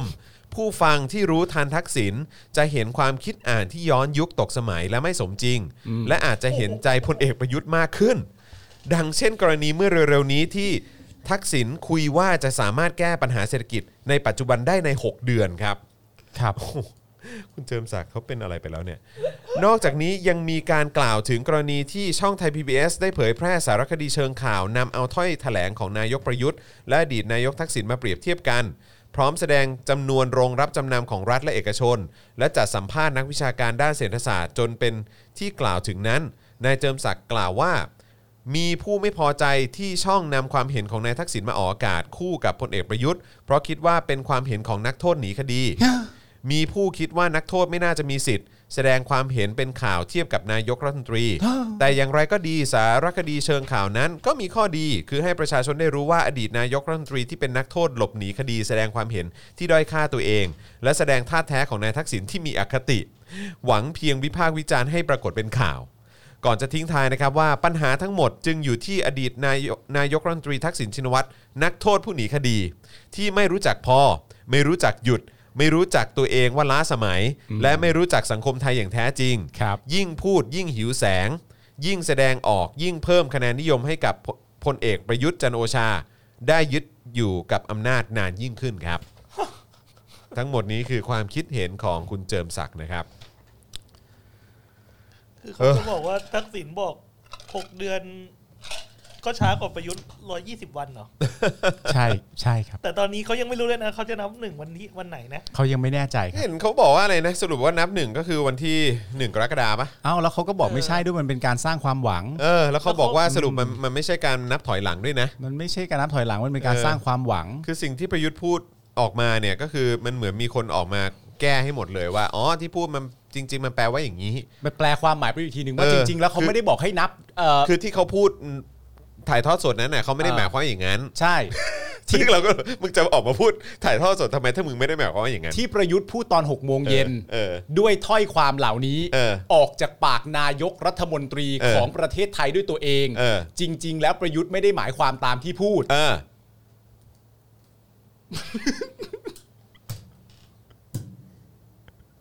อะไรกันมาประ เมื่อ เด็น กี้ นี้ มีคนบอกว่า อะไรฮะ ประยุทธ์มีประสบการณ์เป็นนายกมากกว่าโทนี่ อ๋อก็ใช่ฮะ จริงเหรอ ก็อยู่มานาน แล้วฮะก็อยู่มานานแล้วจริเอ้ย ง เดี๋ยวก่อนแต่แต่เอ่อเอ่อทักษิณเขาเป็นนายกสองสมัยใช่ไหม สอง ใช่ไหม ครึ่ง สองเออหนึ่งครึ่ง อ๋อ ครึ่ง หนึ่งครึ่งใช่ไหม หนึ่งครึ่ง ก็คือนานกว่าปะ น่าจะหกปี น่าจะ แต่ หกปี แต่ ใช่ไหม ประยุทธ์ปีที่กำลังเข้าสู่ปีที่แปด อ่า อ่าประยุทธ์ได้อยู่นานกว่าแน่นอนอยู่แล้ว ครับผม แต่ว่าคือเอางี้คือสำหรับ สำหรับที่คุณเจิมศักดิ์พูดเนี่ยนะครับ ผมก็ต้องอาจจะต้องใช้แอคชั่นนี้ สุดยอด นะครับผ เลย ม นะ เพราะว่าถ้าเกิดเราไม่แน่ใจว่านี่คือเรื่องจริงเหรอเนี่ยนะครับ เราก็ต้องเอาสคริปต์ขึ้นมาแล้วทำอย่างนี้ฮะ อะไรวะเนี่ยเฮ้ยจริงป่าวะเนี่ย ที่กูเห็นนี่มันแบบว่า ที่กูเห็นนี่ก็คือจริงๆเหรอวะเนี่ย อะไรวะเนี่ย พิมพ์สคริปต์ผิดหรือเปล่าอย่างนี้เหรอ เออ โอ้โห คือบางทีเราก็ คือเอ่อ แต่ผมก็เข้าใจนะ คือคือแค่แบบ คื ก็ อ ก็ก็เลยไม่แปลกใจที่เออไอคนที่เกลียดทักษิณเนี่ยก็คือก็ยังไงก็จะเกลียดอ่ะ อ๋อแน่นอนฮะ แล้วก็คือประมาณว่า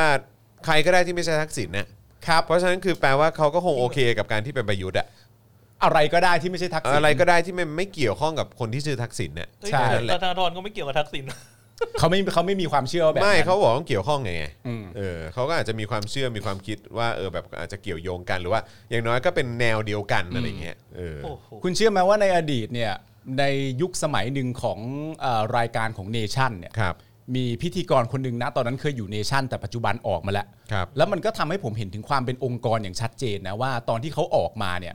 เขาก็ไม่ได้เป็นคาแรคเตอร์เหมือนเดิม ที่เขาเป็นตอนที่เขาอยู่เนชั่นแต่ว่าผมจำชื่อเขาไม่ได้นะฮะแล้ว อ เขา ยู่ เค ช่อง ย ที่ไปอยู่ช่องวันหรือช่องยี่ห้าอะไรใช่ปะ คิดว่าใช่ ใช่ไหม คิดว่าใช่ อ่โอเค เป็นผู้ชาย อ่าอ่าอ่าจำ เอ่ ได้ อแล้วก็ น่าจะเป็นคนที่เคยแบบสัมภาษณ์อาจารย์ปิยบุตร หรือสัมภาษณ์ธนาธรอะไรสักอย่างแล้วเหมือนแบบ ใช่ แล้วแล้วแล้วเป็นข่าวขึ้นมา ใช่ใช่ใช่แล้วมันมันก็มีประเด็นนั่นแหละว่าเขาเขาสัมภาษณ์คุณเอ่อธนาธร อืม แล้วประเด็นก็คือว่ามันเป็นการสัมภาษณ์ธนาธรโดยยิงคำถามเกี่ยวกับเรื่องทักษิณและพักไทยรักไทย อ่า แต่สัมภาษณ์ธนาธร ครับ แล้วมันก็มีประโยคนึงที่ธนาธรบอกว่า ก็ต้องยอมรับว่าบริการบริหารงานของคุณทักษิณณตอนนั้นเนี่ยก็มีข้อผิดพลาด อืม ธนาธรพูด ตัวพิธีกรณตอนนั้นที่อยู่เนชั่นเนี่ยก็ถามว่าสรุปว่ายอมรับใช่ไหมฮะว่ามีข้อผิดพลาด ธนาธรตอบว่าอะไรรู้ไหมทำไมผมต้องยอมรับอ่ะ อืม ผมไม่ได้เกี่ยวอะไรกับเขานี่ อืม คือมึงพยายามทำอะไรอ่ะเข้าใจปะมึงพยายามจะแบบอ่ะทักษิณว่าแสดงแสดงว่าคุณธนาธรยอมรับใช่ไหมฮะว่าการบริหารงานคุณทักษิณมีข้อผิดพลาดแต่ธนาธรก็บอกว่า ผมต้องไปยอมรับแทนคุณทักษิณและพักของเขาทำไมอ่ะ อืม ว่าเขาบริหารงานผิดพลาด ผมแค่บอกว่าในความเห็นของผม ผมเห็นว่าอย่างนี้ ผมมีความจำเป็นอะไรต้องไปยอมรับกับเขา และหน้าพิธีกรก็แบบ อืมอืมเยอะแล้วก็ถามต่ออะเพราะฉะนั้นผมเลยจะอธิบายว่ามันก็คงจะมีคนคิดจริง อืม ๆ ว่าทักษิณกับธนาธรเป็นเป็นเป็นการเชื่อมต่อกันอะไรบางอย่าง มันก็คงมีคนคิดในลักษณะนี้จริง ไม่แล้วแล้วคือคืออันนี้คือคุณกำลังจะบอกว่า แต่พอเขาออกไปจากเนชั่นปุ๊บเนี่ย ๆ เขาก็ไม่ใช่คนอย่างนั้นแล้ว เขาเปลี่ยนไปเลยใช่ไหม เขาเปลี่ยนไป มันเหมือนว่ามันเป็นบทบาทที่คนจะมาอะไรตรงเนี้ย ผมว่ามันคือสวมบทละคร อืมผมก็ ถ้า รู้สึ เป็ กหมือนนักแสดงมันคือการสวมบทละครว่าเมื่อมาอยู่ในละครเรื่องนี้ เขาถูกวางคาแรคเตอร์ให้ถามคำถามแบบนี้ และให้รู้สึกแบบนี้ คือถ้าอยากจะหากินบน บนแพลตฟอร์ม เง นี้ เย เออ เออ มันต้อง มันต้อง มันต้องอินกับบทแบบนี้ ต้องอินกับบทแบบนี้ แล้วเขาก็คงจะไปซักซ้อมของเขามาเอง ผ่านหน้ากระจกอะไรต่างๆนานา แต่พอเขาเติบโตในสาขาการทำงานของเขา แล้วเขาได้มาอยู่ในแพลตฟอร์มที่อื่น ๆ มากขึ้น เขาก็ เหมือนเป็นคาแรคเตอร์ที่แปลกใหม่และอาจจะเป็นคาแรคเตอร์จริง ๆ ตามนิสัยใจของเขาบ้างคืออันนี้ผมไม่รู้ แต่ณตอนนั้นมันเป็นอย่างนั้น เพราะฉะนั้นแพลตฟอร์มเนี่ยหรือผู้บริหารแพลตฟอร์มเหล่านั้นเนี่ยมีความสำคัญต่อคาแรคเตอร์ของบุคลากรที่ทำหน้าที่นำเสนอข่าวให้กับพวกเราอยู่สูงมากจนหน้าใจหาย ซึ่งอันเนี้ยอันนี้ผมถามความเห็นคุณนะ อืม คุณรู้สึกว่า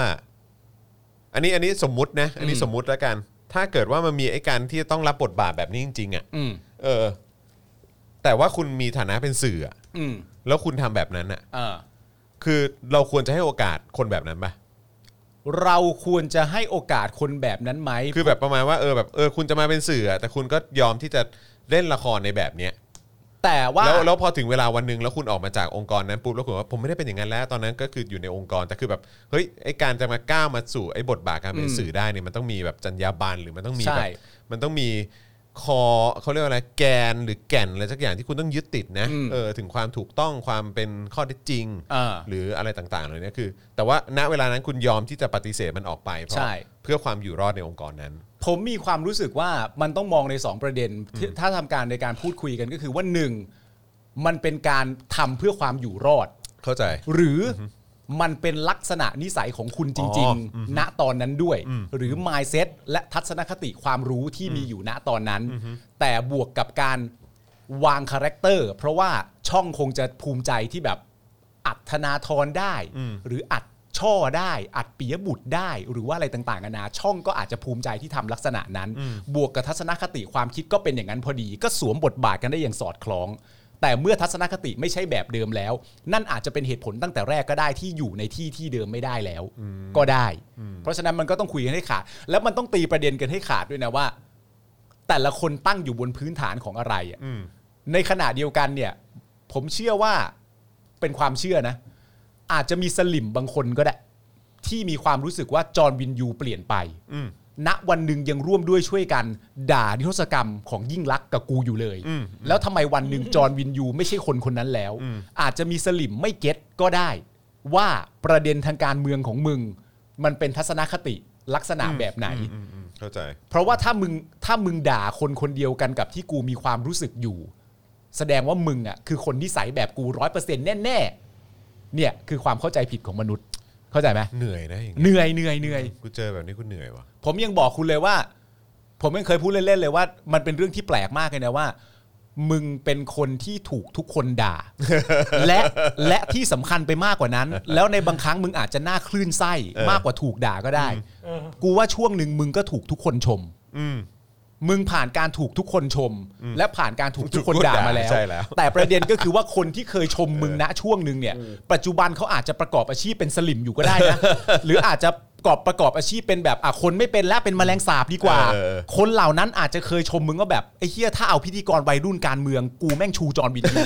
ช่วงหนึ่งอาจจะเป็นอย่างนั้นก็ได้ เออจริงๆจริงๆ นึกออกไหม จริงๆ แต่ว่า ก็นมีอย่างนั้นจริงๆฮะ มันมี อย่างนั้นจริง มันมีมันมี ๆเป็นอย่างนั้นจริงฮะ เพราะฉะนั้นเอ่ออ๋อแต่ว่าประเด็นนี้เล่าขึ้นมาพอดีก็คือคุณเจิมศักดิ์ใช่ไหมฮะ อ๋อเออใช่ คุณผู้ชมจำได้ไหมครับ ที่ผมเคยเล่าเรื่องให้คุณผู้ชมฟังว่า คนที่บอกว่าสำหรับใคร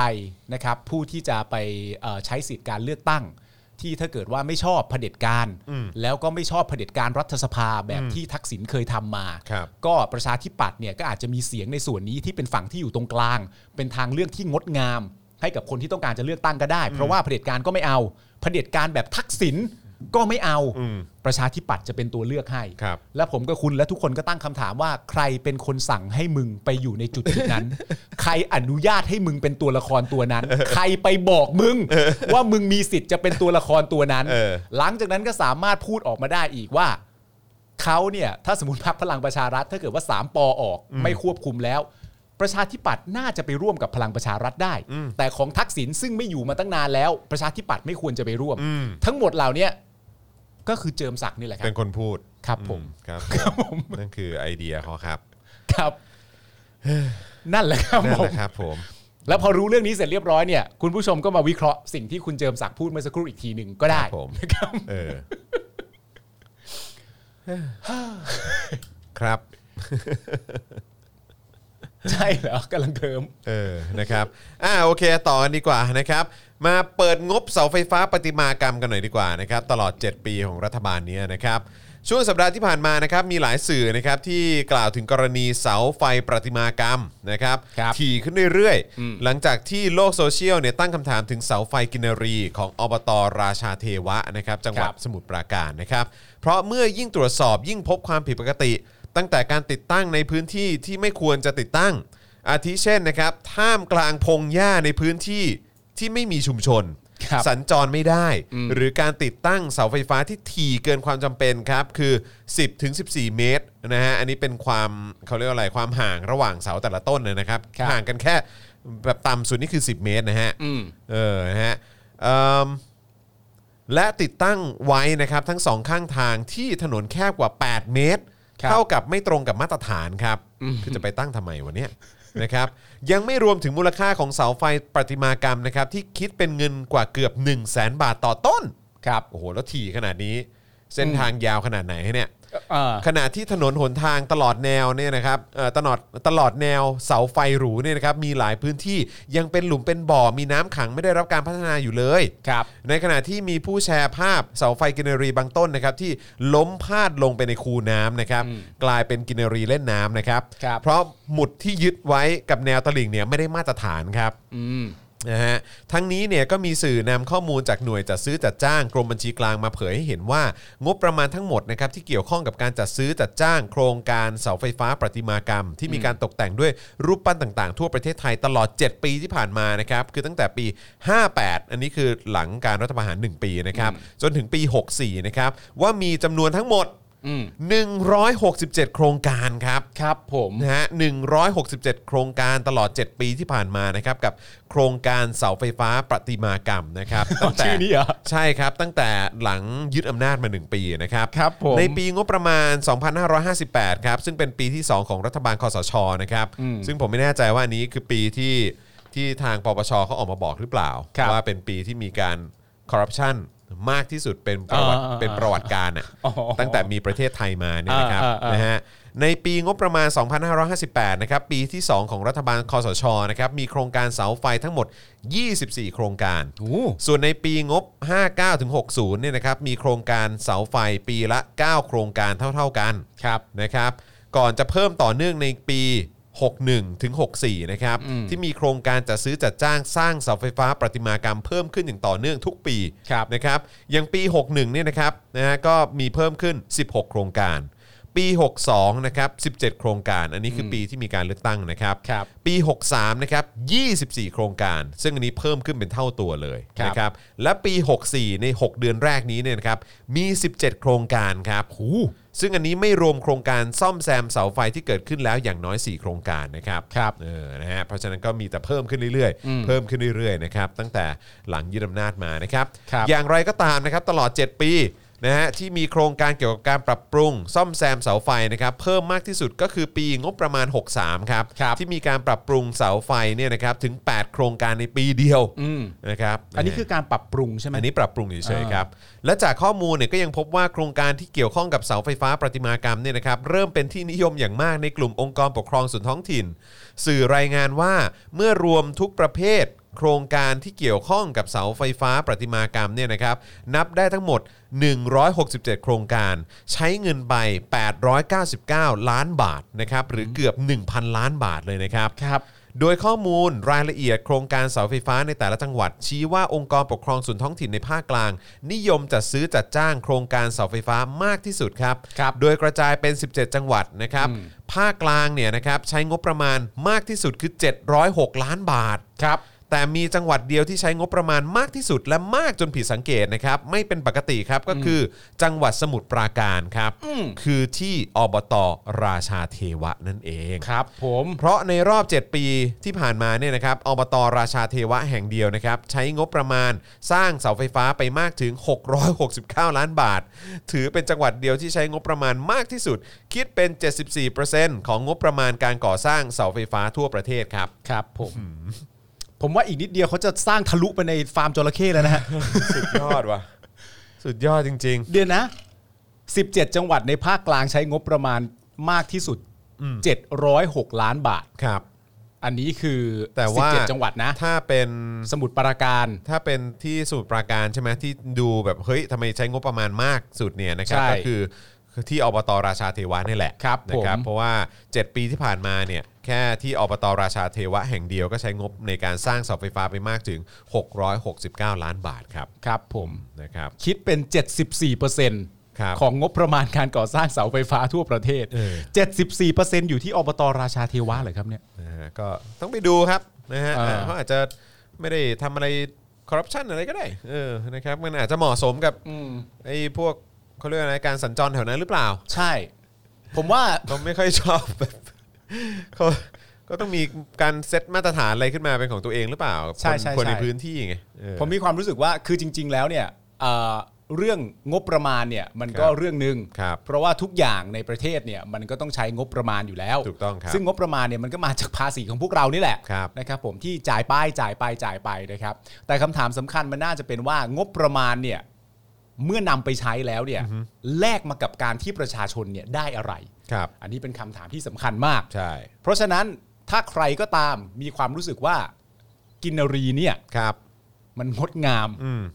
ผมว่าก็พอแล้วฮะ ครับผ ถ้ามีความรู้สึกว่ากินรีสวย ก็ แล้วแล้วน่าดู ครับ แล้วยิ่งเยอะยิ่งดี ครับ แล้วไปถ่ายรูปกันดีกว่าพวกเรา อืม ผมว่าก็งบประมาณจะใช้ไปเท่าไหร่ก็อย่าไปติดใจอะไรมากเลย ใช่ครับ นะ ผม ถ้ามันถ้ามันถ้าคิดว่ามันแบบมันคุ้มอะนะฮะ ครับผม แล้วมันก็ส ก็ วย แล้ว ซะ แต่ เหลือเกินอะไรอย่างเงี้ย อครับ ผม แล้วก็ไม่ต้องแคร์ถนนด้วยนะ ฮะ ให้แคร์เรื่องว่าเขาจะสร้างเสาเนี่ยก็ให้แคร์ที่เสา ครับ ถ้าเขาจะสร้างเสาแล้วเราไปแคร์ที่ถนนเนี่ย มันก็จะเป็นการเอ่อผิดประเด็น ผิดประเด็นไง ผิดประเด็น ออเหมือนใช่ไหม เอ่อ เออเหอ มันจะ ตอ ผิดประเด็น นึกถึงคำว่าผิดประเด็นแบบสววันชัยบอกอะ ใช่ใช่ เออใช่ไหม ผิดประเด็น ตอข่าวแรกใช่ไหม ใช่ใช่ เออ ใช่ นะครับลองย้อนไปฟังกันได้นะครับ ย้อนฟังกันได้อะผมว่ามันผิดประเด็น แต่ว่าแต่ว่าผิดประเด็นที่สบ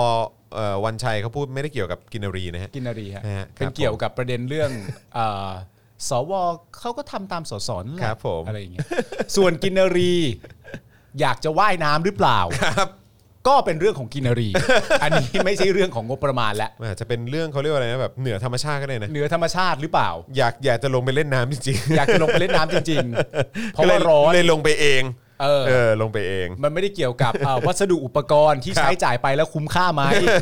เกี่ยวกับว่ากินรีตัวนั้น ครับ ๆ อยากเล่นน้ำมากแค่ไหน ครับผม เวลาจะอ่านข่าวเนี่ยมันต้องตีประเด็นให้ขาดแบบนี้ ต้องตีให้ขาดครับ คุณจะไปเลอะเทอะว่ามีถนนไหมเป็นงบประมาณที่คุ้มไหมในสภาวะแบบนี้ คิดเรื่องว่ากินรีจะว่ายน้ำไหมก่อนดีกว่า อืมใช่ มันสำคัญนะฮะ ดูดูให้ถูกประเด็นนะฮะ ดูให้ คบ ถูกประ ผม เด็น ถ้าสมมติผิดประเด็นไปเนี่ย เราก็จะไปว่ากล่าวตักเตือนรัฐบาลอยู่ตลอดเวลา แต่ถ้าเราเข้าใจประเด็นที่มันถูกต้องว่า อ้าว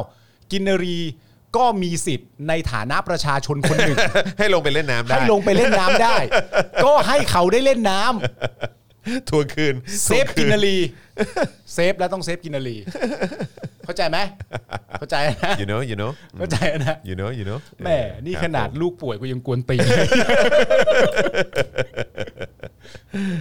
นะครับ นะฮะอ่ะโอเคนะครับ ใครที่อยู่กับเรานะครับอย่าลืมกดไลค์กดแชร์ด้วยนะครับ แล้วก็โอ้โหเติมพลังชีวิตให้กับพวกเราหน่อยนี่เพิ่ง5%เองเหรอครับเนี่ย เติมหน่อยนะครับ เติมให้หน่อยนะครับนะฮะวันนี้วันแรกของสัปดาห์นะครับ หลังกลับมาช่วยเติมพลังให้กับพวกเราหน่อยนะครับนะฮะอ่ะโอเคนะครับ เดี๋ยวก็จะมีข่าวต่อนะครับ ที่เดี๋ยวเราเตรียมมาให้คุณผู้ชมนะครับ ครับ ได้ติดตามกันนะครับ ครับ ผม นะฮะ เติมพลังเข้ามาก่อนเลยนะ เติม ค พ รับ ลังเข้ามาหน่อยละกันนะครับ ผมนะฮะอืมเดี๋ยวกันนะพอดีเมื่อกี้เพิ่งเห็นข่าวบอกว่าเพิ่งเห็นข่าวเอ่อเกี่ยวกับว่าประหลัดมหาดไทยเขาสั่งยกเลิกแล้วอ่ะ ยกเลิกอะไร ไอ้เรื่อง กินนารี เออไม่ใช่ เออเอกสารที่ให้หาวัคซีนให้กับพนักงานไทยเบฟอะ อ๋อ เออ เหรอฮะ นะครับนะแต่ว่าอันนี้เป็นข่าวที่เพิ่งออกมานะครับ นะครับเดี๋ยวเดี๋ยวเดี๋ยวดูรายละเอียดข่าวย้อนหลังกันนิดหนึ่งละกันเดี๋ยวเดี๋ยวเราจะเล่าให้ฟังนะครับ ได้ครับ นะฮะเออพี่จอนไม่ฉี่เปล่าอ๋อต้องให้พี่จอนไปฉี่ก่อนละครับ อ๋อเหรอครับ นะฮะอ่าโอเคเอาไหม่ล่ะเดี๋ยวผมไปเข้าห้องน้ำก่อนก็ได้ เฮ้ยหกโมง เอง หกโมงจะรีบไปไหนเล่า ไม่เพราะเดี๋ยวจะไปเติมจะไปเติมกาเติมกาแฟด้วยนิดหนึ่ง ระวังเหยียบฝุ่น เออโอเค ตอนเข้าบ้าน ไม่ไปก็ได้เออนะครับ เดี๋ยวทุ่มหนึ่งค่อยไป ครับผมนะฮะ อ่าโอเคอ๋อเรากำลังจะเข้าข่าวนี้พอดีเลยอ่ะ ทำไม นะครับว่อนเน็ตครับมหา ครับ ไทยส่งหนังสือด่วนถึงผู้ว่าทั่วกรุงเทพเอ่อทั่วประเทศนะครับ ครับ หนุนวัคซีนให้กับพนักงานบริษัทดังครับ เมื่อวานนี้นะครับในโลกออนไลน์มีการเผยแพร่หนังสือที่ลงนามโดยปลัดกระทรวงมหาดไทยนะครับ ลงนามส่งถึงผู้ว่าราชการจังหวัดทั่วประเทศให้พิจารณาสนับสนุนการฉีดวัคซีนให้กับพนักงาน และครอบครัวของบริษัทใหญ่แห่งหนึ่ง โดยมีใจความว่า ด้วยบริษัทไทยเบเรจจำกัดมหาชน ได้ขอความอนุเคราะห์ สนับสนุนวัคซีนป้องกันโควิด -19 เพื่อลดความเสี่ยงในการแพร่ระบาดของโรค ให้กับพนักงานจำนวน 43,201 คน และครอบครัวของพนักงานของบริษัทจำนวน 28,244 คนใน 76 จังหวัด และกทม ครับ รายละเอียดในหนังสือเนี่ยระบุว่าศูนย์บริหารสถานการณ์การแพร่ระบาดของโรคติดเชื้อไวรัสโคโรนา 2019 กระทรวงมหาดไทยพิจารณาแล้วเห็นว่า บริษัทเป็นเอกชนที่มีภารกิจและโครงสร้างการดำเนินงานในภูมิภาคต่างๆ ทั่วประเทศ ดังนั้นเพื่อเป็นการลดความเสี่ยงจากการติดเชื้อโควิด -19 ให้กับพนักงาน และครอบครัวของพนักงานของบริษัท จึงให้จังหวัดพิจารณาให้การสนับสนุนวัคซีนตามหลักเกณฑ์ และแนวทางปฏิบัติของจังหวัดต่อไป ทั้งนี้ศูนย์บริหารสถานการณ์การแพร่ระบาดของโรคติดเชื้อไวรัสโคโรน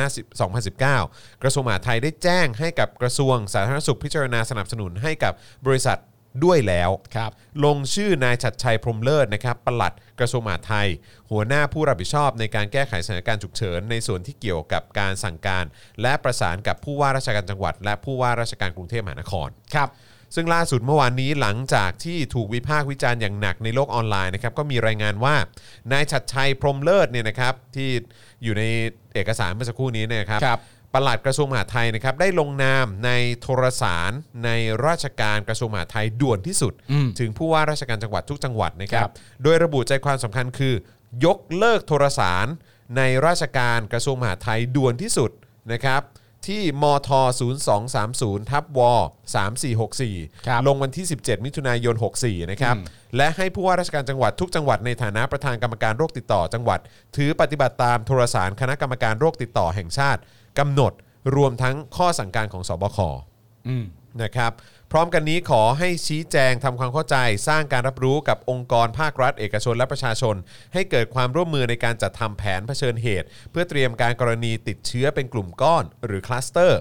รวมทั้งการบริหารจัดการพื้นที่ตามแนวทางที่สบคกำหนด และข้อกำหนดออกตาม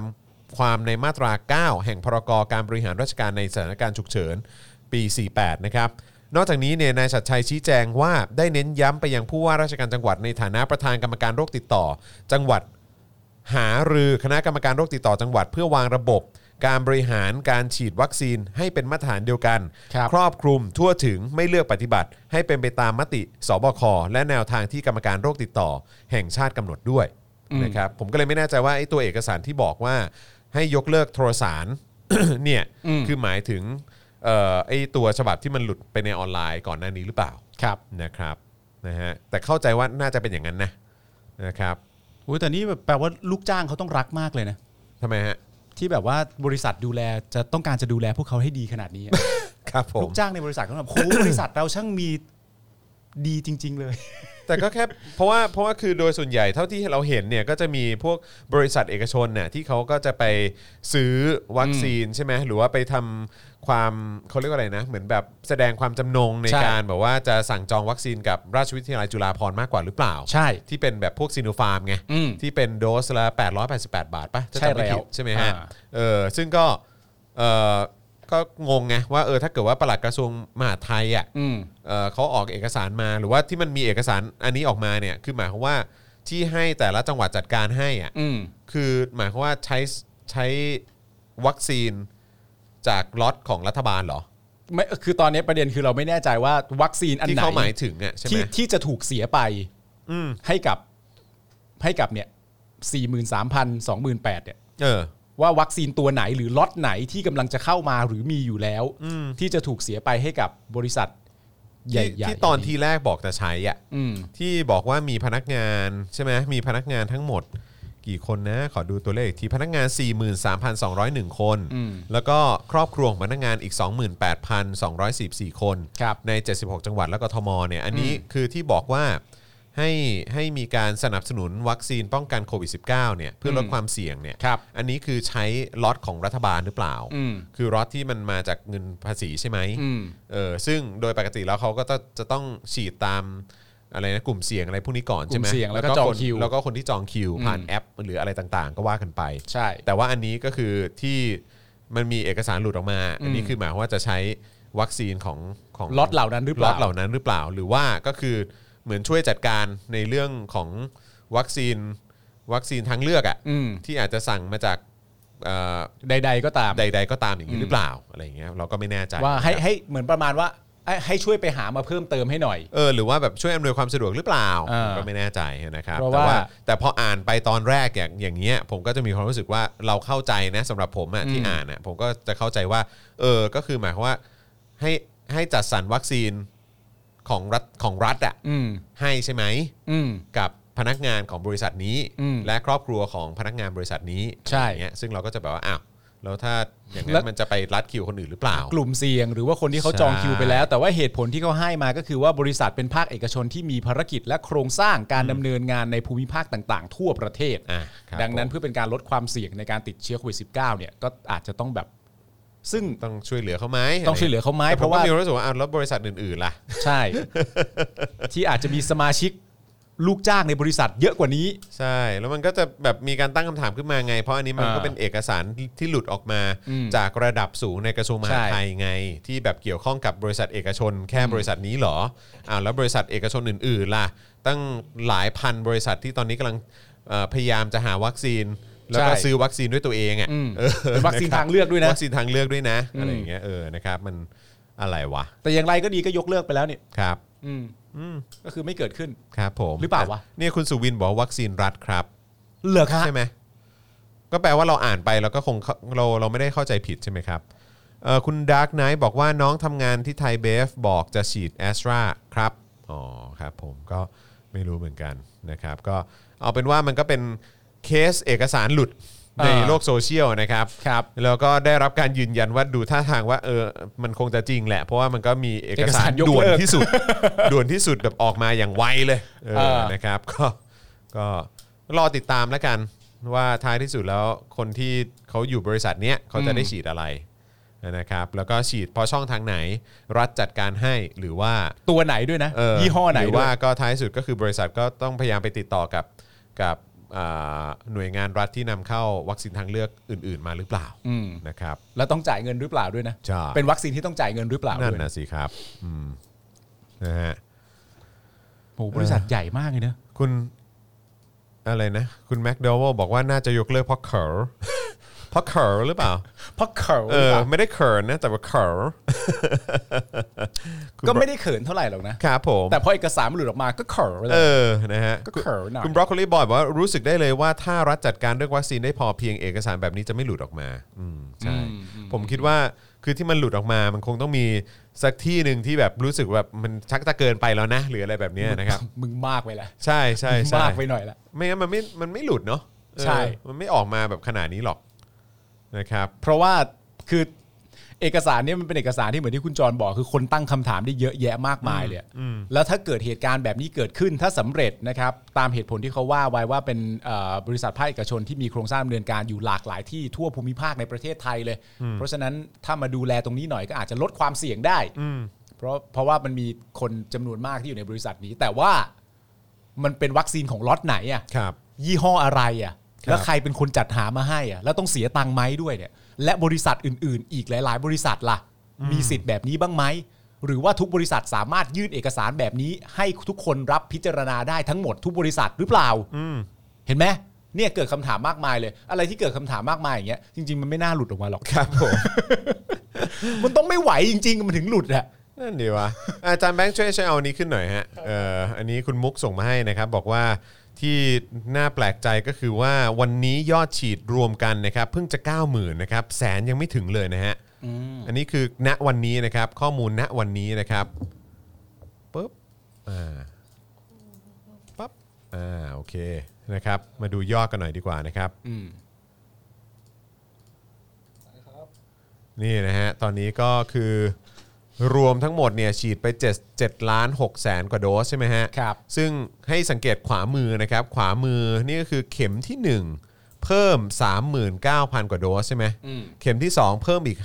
51,000 กว่าโดส ครับ เออ นะครับ ซึ่งก็อันนี้คือสำหรับวันนี้นะ อืม นะครับ ข้อมูลณวันที่ 21 มิถุนายน 64 นะครับ ซึ่งก็เห็นแล้วก็ อืม ครับผม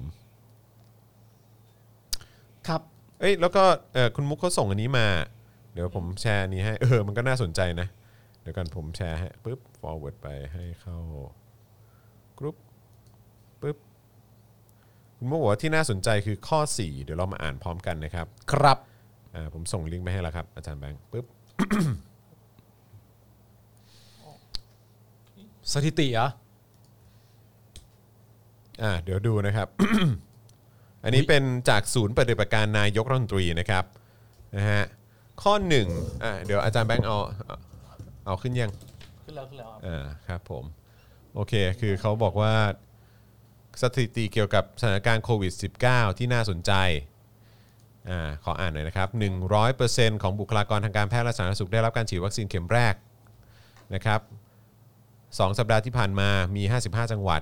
ที่มีสถิมีสถิติผู้ป่วยเชื้อรายใหม่ เฉลี่ยน้อยกว่า 10 รายต่อวัน อ่า โอเค แล้ววันที่ 18 มิยอเนี่ยมีจังหวัดที่ไม่พบผู้ติดเชื้อรายใหม่นะครับ เอ่อสามแสนสี่หมื่นสิบหกคนห้าพันสิบหกคนเนี่ย ชาวภูเก็ตได้รับการฉีดวัคซีนเข็มแรกไปแล้ว โดยเป้าหมายของการฉีดเข็ม 2 อย่างน้อย 70%ภายในเดือน กรกฎาคมนี้ตามโมเดลภูเก็ตแซนด์บ็อกซ์สี่แสนโดสต่อวัน หรือ 12 ล้านโดสต่อเดือน คืออัตราการฉีดวัคซีนของไทยในปัจจุบัน ในขณะที่ศักยภาพสูงสุดอาจระดมฉีดได้ 1 ล้านโดสต่อวันทั่วประเทศนะครับซึ่งตั้งแต่เดือนกรกฎาคมเป็นต้นไปจะมีวัคซีนเข้ามา 10 ล้านโดสต่อเดือนนะครับอันนี้เป็นข้อมูลนะวันที่ 18 แต่อันนี้คือตัวเลข 4 0 0 0 0 0 โดสต่อวัน ครับ นะครับที่ออกมาจากศูนย์ปฏิบัติการของนายกรัฐมนตรีนะครับแต่ว่าไอ้ตัวเลขเมื่อกี้ ใช่ สถิติเกี่ยวกับสถานการณ์โควิด -19 นะครับก็คือวันนี้ฉีดได้ประมาณ เท่าไหร่90,000 โดส ดูหน่อยสิ ตัวเลขเมื่อกี้ เนี่ย 90,000 โดส ฉีดเพิ่มวันนี้คือ 90,000 โดสใช่ไหมฮะ เก้าอืมเก้าหมื่น ณ ณ เวลานี้ที่เช็คกันอยู่นะครับ คือ 90,000 โดส นะครับ แต่ตัวเลขที่ทางศูนย์ปฏิบัติการนายกรัฐมนตรี ครับ เนี่ยนะครับเขาเคลม คือเขาบอกว่าเขาฉีดได้วันละ 4 0 0 0 0 0 โดสนะ บอกว่า 4 0 0 0 0 0 โดสต่อวันหรือ 12 ล้านโดสต่อเดือน ใช่ คือถ้าฉีดเร่งจริง ๆ ได้ฉีดได้ล้านโดสต่อวันเลยนะ อืม ซึ่งตั้งแต่เดือนกรกฎาคมเป็นต้นไปจะมีวัคซีนเข้ามา 10 ล้านโดสต่อเดือน อันนี้คือที่ศูนย์ปฏิบัติการนายกรัฐมนตรีบอกไว้ แต่ว่าในความเป็นจริงอย่างเช่นวันนี้เนี่ย อืม มันเท่าไหร่นะ ก็ ที่ฉีดอะ อ่ะผมตีให้ 50,000 กับ 40,000 แล้วกัน อ่า ใช่ไหมเข็ม 1 กับเข็ม 2อ่ะรวมกันก็ประมาณ 9 0,000ื่นอ่ะ อ่ะประมาณ ใช่ เก้าหมื่นสอง อ่ะผมให้ผมให้แสนหนึ่งเลยก็ได้อ่ะ อ่ะสมมติเราแต่ ผ มั มัน นให้ ไม่ แสนหนึ่ง อ่า แล้วกัน ใช่ไหม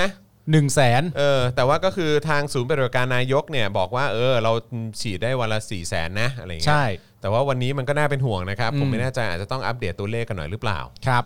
นะครับ ไม่แต่ผมเคยบอกแล้วไงว่าไอ้เวลาเขากำหนดมาให้เราเสร็จเรียบร้อย 120 วันน่ะ อืม นั่นแปลว่าก่อนจะถึง 120 วันเนี่ย คุณไม่ต้องไปถาม อืม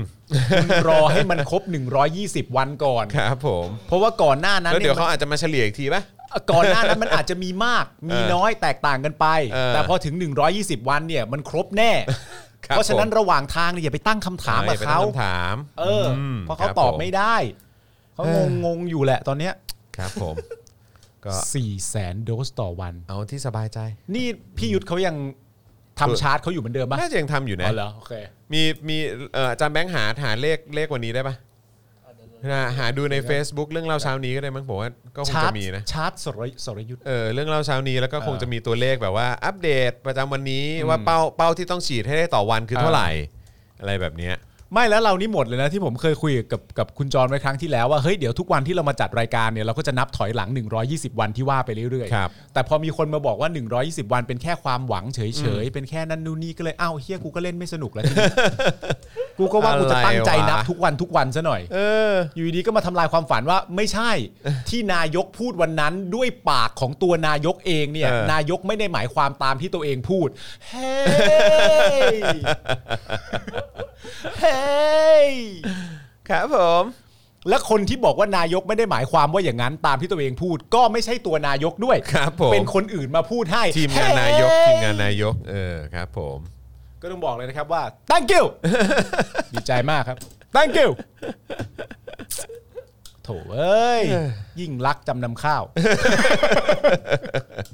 นอกเรื่องแม่งเลย อะไรก็ เปลี่ยน ได้ เรื่องซะเปลี่ยนเรื่องซะ ไปเลย ยิ่งรักจำนำข้าว ทักษิณคนไม่ดี นะฮะ ทักษิณเป็นคนเป็นคน ทัก ล้า ษิณเป็นคนละสมัย ทักษิณเป็นคนล้าสมัยด้วย เออตาม เออ ที่คุณเจิมศักดิ์เขาบอกใช่ไหม ใช่ ตามที่คุณเจิมศักดิ์เขาบอกมา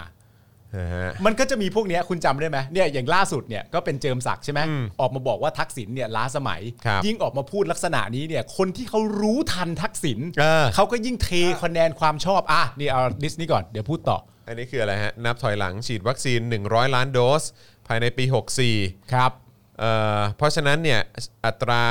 อันนี้อันนี้คือโพสต์เมื่อ 10 ชั่วโมงที่แล้วนะครับ ครับ ของเรื่องเล่าเช้านี้นะครับ อ่า ก็คือ ไหนขอดูรูปหน่อย เออ บอกว่าฉีดแล้ว7ล้าน5แสน87,000 โดสนะฮะเทียบ 100 ล้านโดสเนี่ยนะครับก็คือ 7.59% เจ็ดเปอร์เซ็นต์ครึ่งประมาณเนี้ย อ่ะนะครับเอ่อต้องฉีดอีก 92 ล้านโดส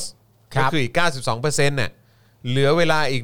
195 วัน อ่าน นะครับอันนี้คือคิดจนถึงสิ้นปีนะ ครับ ใช่ไหมฮะ สิ้นปี 64 นะครับ อันนี้ไม่ใช่ร้อยยี่สิบวันละ อัตราที่ฉีดนะฮะอัตราฉีดที่ทำให้เป้าสำเร็จก็คือ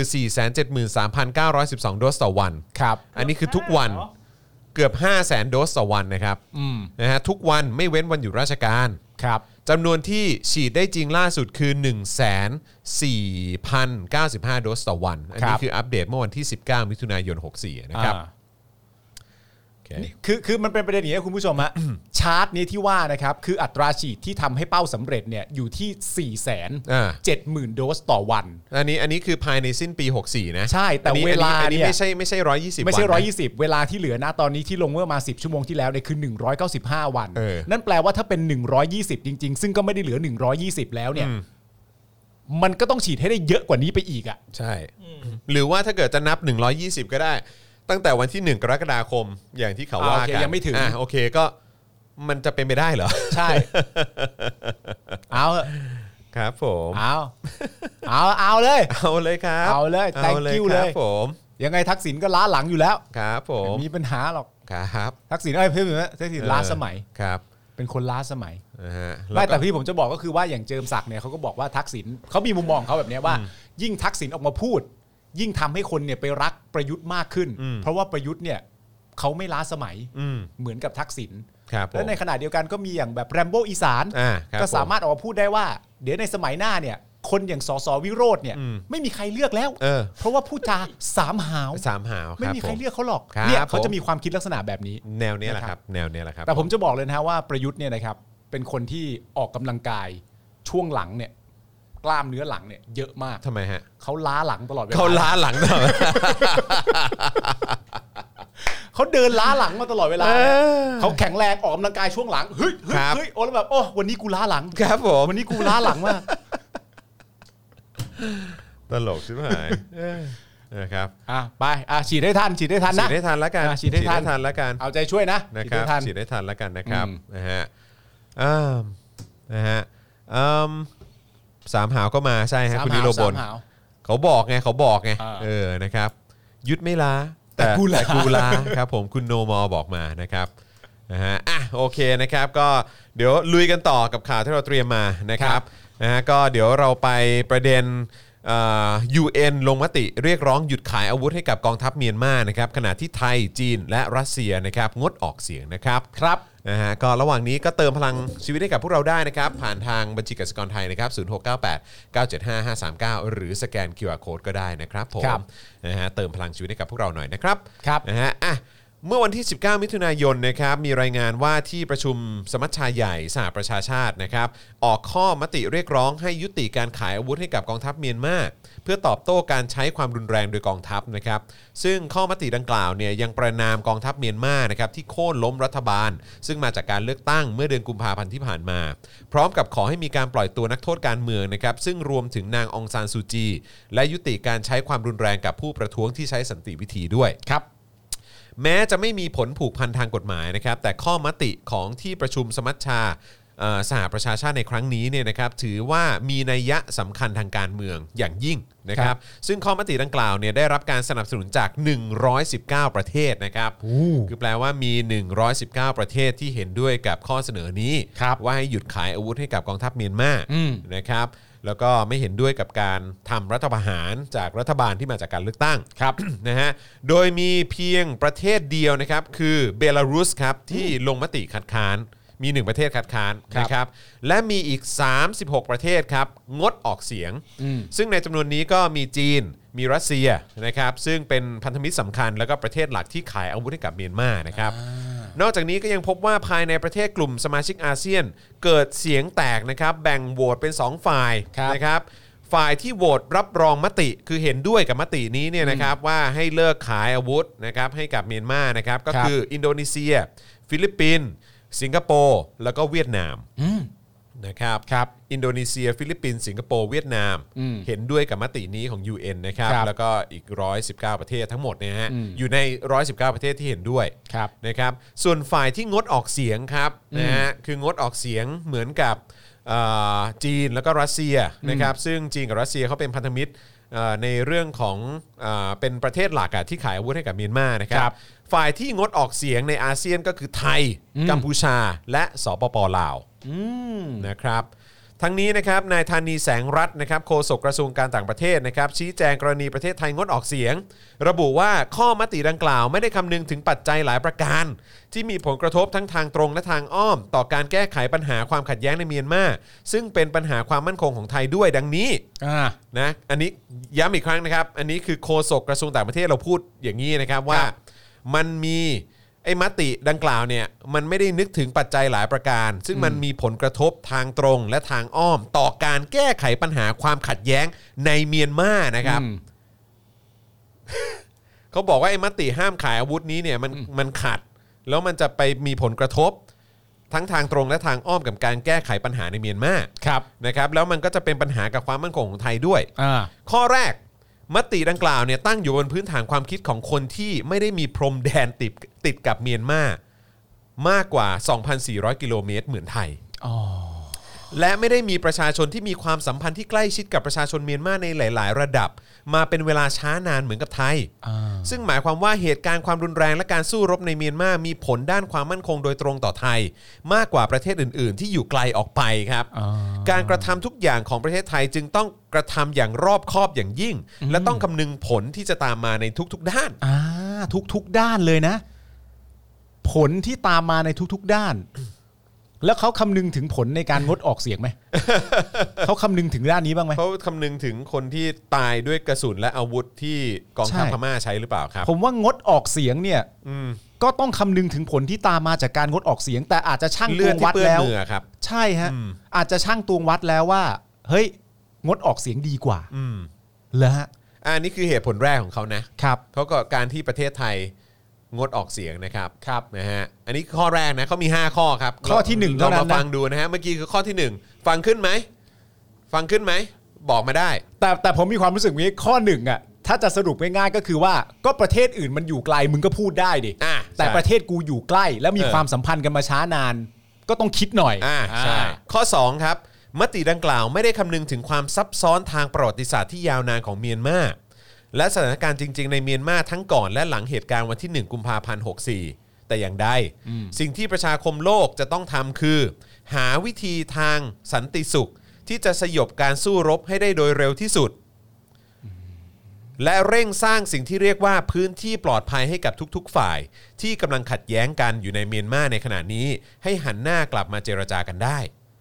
ผมก็นึกว่าไอ้วิธีทางสันติสุขที่จะสยบการสู้รบให้ได้เร็วที่สุดเนี่ยก็การที่ไม่ส่งอาวุธให้เขาเนี่ยมันก็น่าจะเป็นวิธีการหนึ่งหรือเปล่าครับ ผมว่าอาวุธเนี่ยมีส่วนสำคัญมากกับการตายของประชาชนนะฮะจริง ๆ นะครับ ผมว่าอาวุธเนี่ยสำคัญมากเลยนะฮะที่ทำให้ประชาชนเสียชีวิตได้เนี่ยนะฮะ แล้วบอกว่าเร่งสร้างสิ่งที่เรียกว่าพื้นที่ปลอดภัยให้กับทุกๆ ฝ่าย ใช่ครับ คือถ้าทุกฝ่ายอ่ะ มันไม่มีอาวุธอ่ะหรือว่าเออแบบไม่ใช้อาวุธกันเนี่ย ครับ มันก็คงจะเป็นพื้นที่ปลอดภัยได้นะ ครับ แต่พอดีมันมีฝ่ายหนึ่งที่ขึ้นมายึดอำนาจ ครับ แล้วก็ตอนนี้เนี่ยก็ใช้อาวุธกับประชาชน ใช่ เนี่ย แล้วมันจะสร้างพื้นที่ปลอดภัยได้ตามที่โฆษกกระทรวงต่างประเทศบอกเหรอ ใช่ และตามที่มติที่เขาจะพูดคุยในวันนี้ก็คือเหมือนอารมณ์ประมาณว่าแน่นอนหนึ่งคือทหารเนี่ยมันมีอาวุธอยู่แล้ว แต่ณตอนนี้เนี่ยมันมี 119 ประเทศที่มีความเห็นตรงกันว่าอย่าไปเพิ่มอาวุธให้กับเขาแต่ไทยเราก็งดออกเสียง แต่นี่คือเหตุผลของเขานะฮะ ข้อ 3 ครับ มติดังกล่าวไม่ได้สะท้อนถึงเจตนารมณ์และความพยายามของอาเซียน ซึ่งกำลังดำเนินอยู่แล้วในการแก้ปัญหาความไม่สงบในเมียนมาที่ตั้งอยู่บนหลักการที่ว่า ทุกฝ่ายของความขัดแย้งในเมียนมาเท่านั้นที่จะต้องมีส่วนร่วมในการแก้ปัญหาในเมียนมาเอง อันนี้คือจะบอกว่า อ๋อปัญหาในเมียนมาก็ให้แก้กันที่เมียนมา ก็ให้คนในเมียนมาหรือคนทุกฝ่ายในเมียนมา ครับ เนี่ยเป็นคนแก้ปัญหากันเอง แล้วความพยายามของอาเซียนที่ว่าเนี่ยเขาไม่รวมอินโดนีเซีย ฟิลิปปินส์สิงคโปร์เวียดนามเหรอฮะ เออที่เขาออกเสียงว่าอย่าขายอาวุธให้เมียนมาเลย เออนี่ก็ มั อาเซียนนะฮะ เขาก็เป็นอาเซียนนะ ครับ คือเขาก็ลงมือทำอะไรนะ อืม แต่คุณอาจจะบอกว่าคุณลงมือทำเหมือนกัน คุณลงมือทำด้วยการไม่ออกเสียง ใช่ แต่คือถ้าเราตีความความเห็นเนี่ย อืม กับการแก้ไขปัญหานี้เนี่ย ผมรู้สึกว่าคือคุณไม่ได้ลงมือทำอะไรนะ ครับ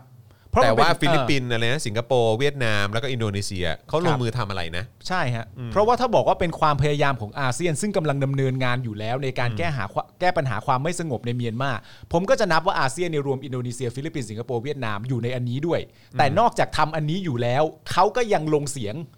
ใน UN ได้อีกด้วย อืม แล้วแต่เราทำไม่ได้ อืม เหรอ เพราะว่าเรามีพื้นที่ 2,400 กิโลเมตรที่ติดกันนี้ นะ โอเคฮะ ข้อ 4 ครับ ไทยเชื่อว่าประชาคมโลกสามารถมีบทบาทที่สำคัญในการสร้างบรรยากาศ หรือสภาวะที่เอื้อมหน่วยให้ทุกฝ่าย ในความขัดแย้งในเมียนมาหันหน้ามาเจรจากันได้ และสร้างอนาคตที่เมียนมาจะไม่ต้องกลับมาไปมีความขัดแย้งอย่างที่เกิดขึ้นในปัจจุบันอีก ก็คือ บอกว่าประชาคมโลกเนี่ยมีบทบาทสำคัญนะฮะแต่ว่าไทยก็จะของงดออกเสียงในเรื่องนี้ละกัน ผมก็มีความรู้สึกว่าประชาคมโลกสามารถมีบทบาทที่สำคัญ แล้ว ผมว่าที่ แล้ เขา ว ทำอยู่ตอนเนี้ย เออ เขาก็เรียกว่าบทบาทที่สำคัญนะฮะ แล้วแล้วประเทศไทยไม่สามารถมีบทบาทได้เหรอครับ แล้วประเทศไทยไม่เป็นประชาคมโลกเหรอครับ หรือว่าอะไรฮะ เป็นฮะเป็นแน่ เออ ๆ ก็ ฮะ นั่นน่ะสิครับ เป็นกับเขาแน่ๆฮะ อืมแล้วทำไมถึงงดออกเสียงอะครับ ไทยเชื่อว่าประชาคมโลกสามารถมีบทบาทที่สำคัญได้ อันนี้ผมเถียงเลยผมผมคิดว่า ผมคิดว่าประชาคมโลกกำลังทำหน้าที่ในบทบาทนั้นอยู่ อืมนั่นน่ะสิ น่าจะดูที่ประเทศเราเองมากกว่าเนี่ยฮะ ใช่นะครับ และข้อ 5 ครับ สิ่งที่ไทยห่วงกังวล และให้ความสำคัญที่สุดคือประชาชนชาวเมียนมา ซึ่งไทยไม่เห็นว่าร่างมติดังกล่าวเป็นแนวทางที่แท้จริงที่จะนำไปสู่การสร้างสันติภาพที่ยั่งยืนที่ชาวเมียนมาแสวงหาแต่อย่างใด ก็คือไอ้การงดเอ่องดการขายอาวุธให้กับรัฐบาลทหารเมียนมาเนี่ยนะครับเอ่อไทยเห็นว่าไอ้ข้อเสนอนี้เนี่ยไม่เป็นแนวทางที่แท้จริงไปสู่การสร้างสันติภาพให้กับชาวเมียนมาครับ ครับ อืมนะครับ เป็นไม่ไม่เพียงพอฮะ ครับ ไม่ไม่แท้จริง อ่าข้อสุดท้ายในส่วนของประเทศไทยเองได้ดำเนินการเพื่อนำไปสู่สันติภาพในเมียนมาอยู่แล้วในหลาย ๆ ทาง ทั้งที่ร่วมกับอาเซียนทั้งในภาคทวิภาคีพหุภาคี และไทยไม่เคยนิ่งนอนใจหรือดูดายในเรื่องความไม่สงบในเมียนมาและการดำเนินการเหล่านั้นมิได้มีเจตนาแอบแฝงใด ๆ นอกจากจะทำสิ่งที่เป็นประโยชน์จริง ๆ อันจะทำให้ทุกฝ่ายเข้าสู่ขบวนการเจรจาสันติภาพ และเพราะนั่นคือวิธีเดียวเท่านั้นที่จะยุติความไม่สงบในเมียนมาได้ ครับ ครับผมนะฮะแต่ว่าก็ที่เห็นบอกว่ามีอะไรนะเอ่อการจับกลุ่ม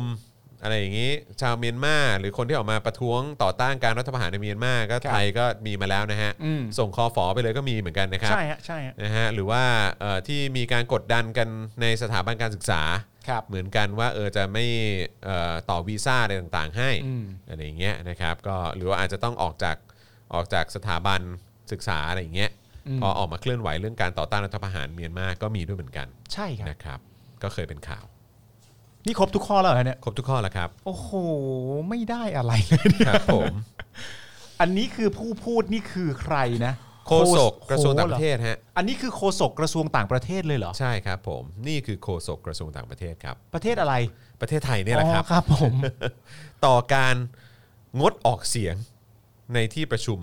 UN นะครับ นี่คือโฆษกกระทรวงต่างประเทศไทยเลยเลยครับ ครับผม คุณธานีแสงรัตน์ผมมีความรู้สึกว่าข้อ3เนี่ยเพิ่มเติมได้นะฮะถ้าสมมติว่าจะมีการได้บอกจริง ๆ ก็คือเออ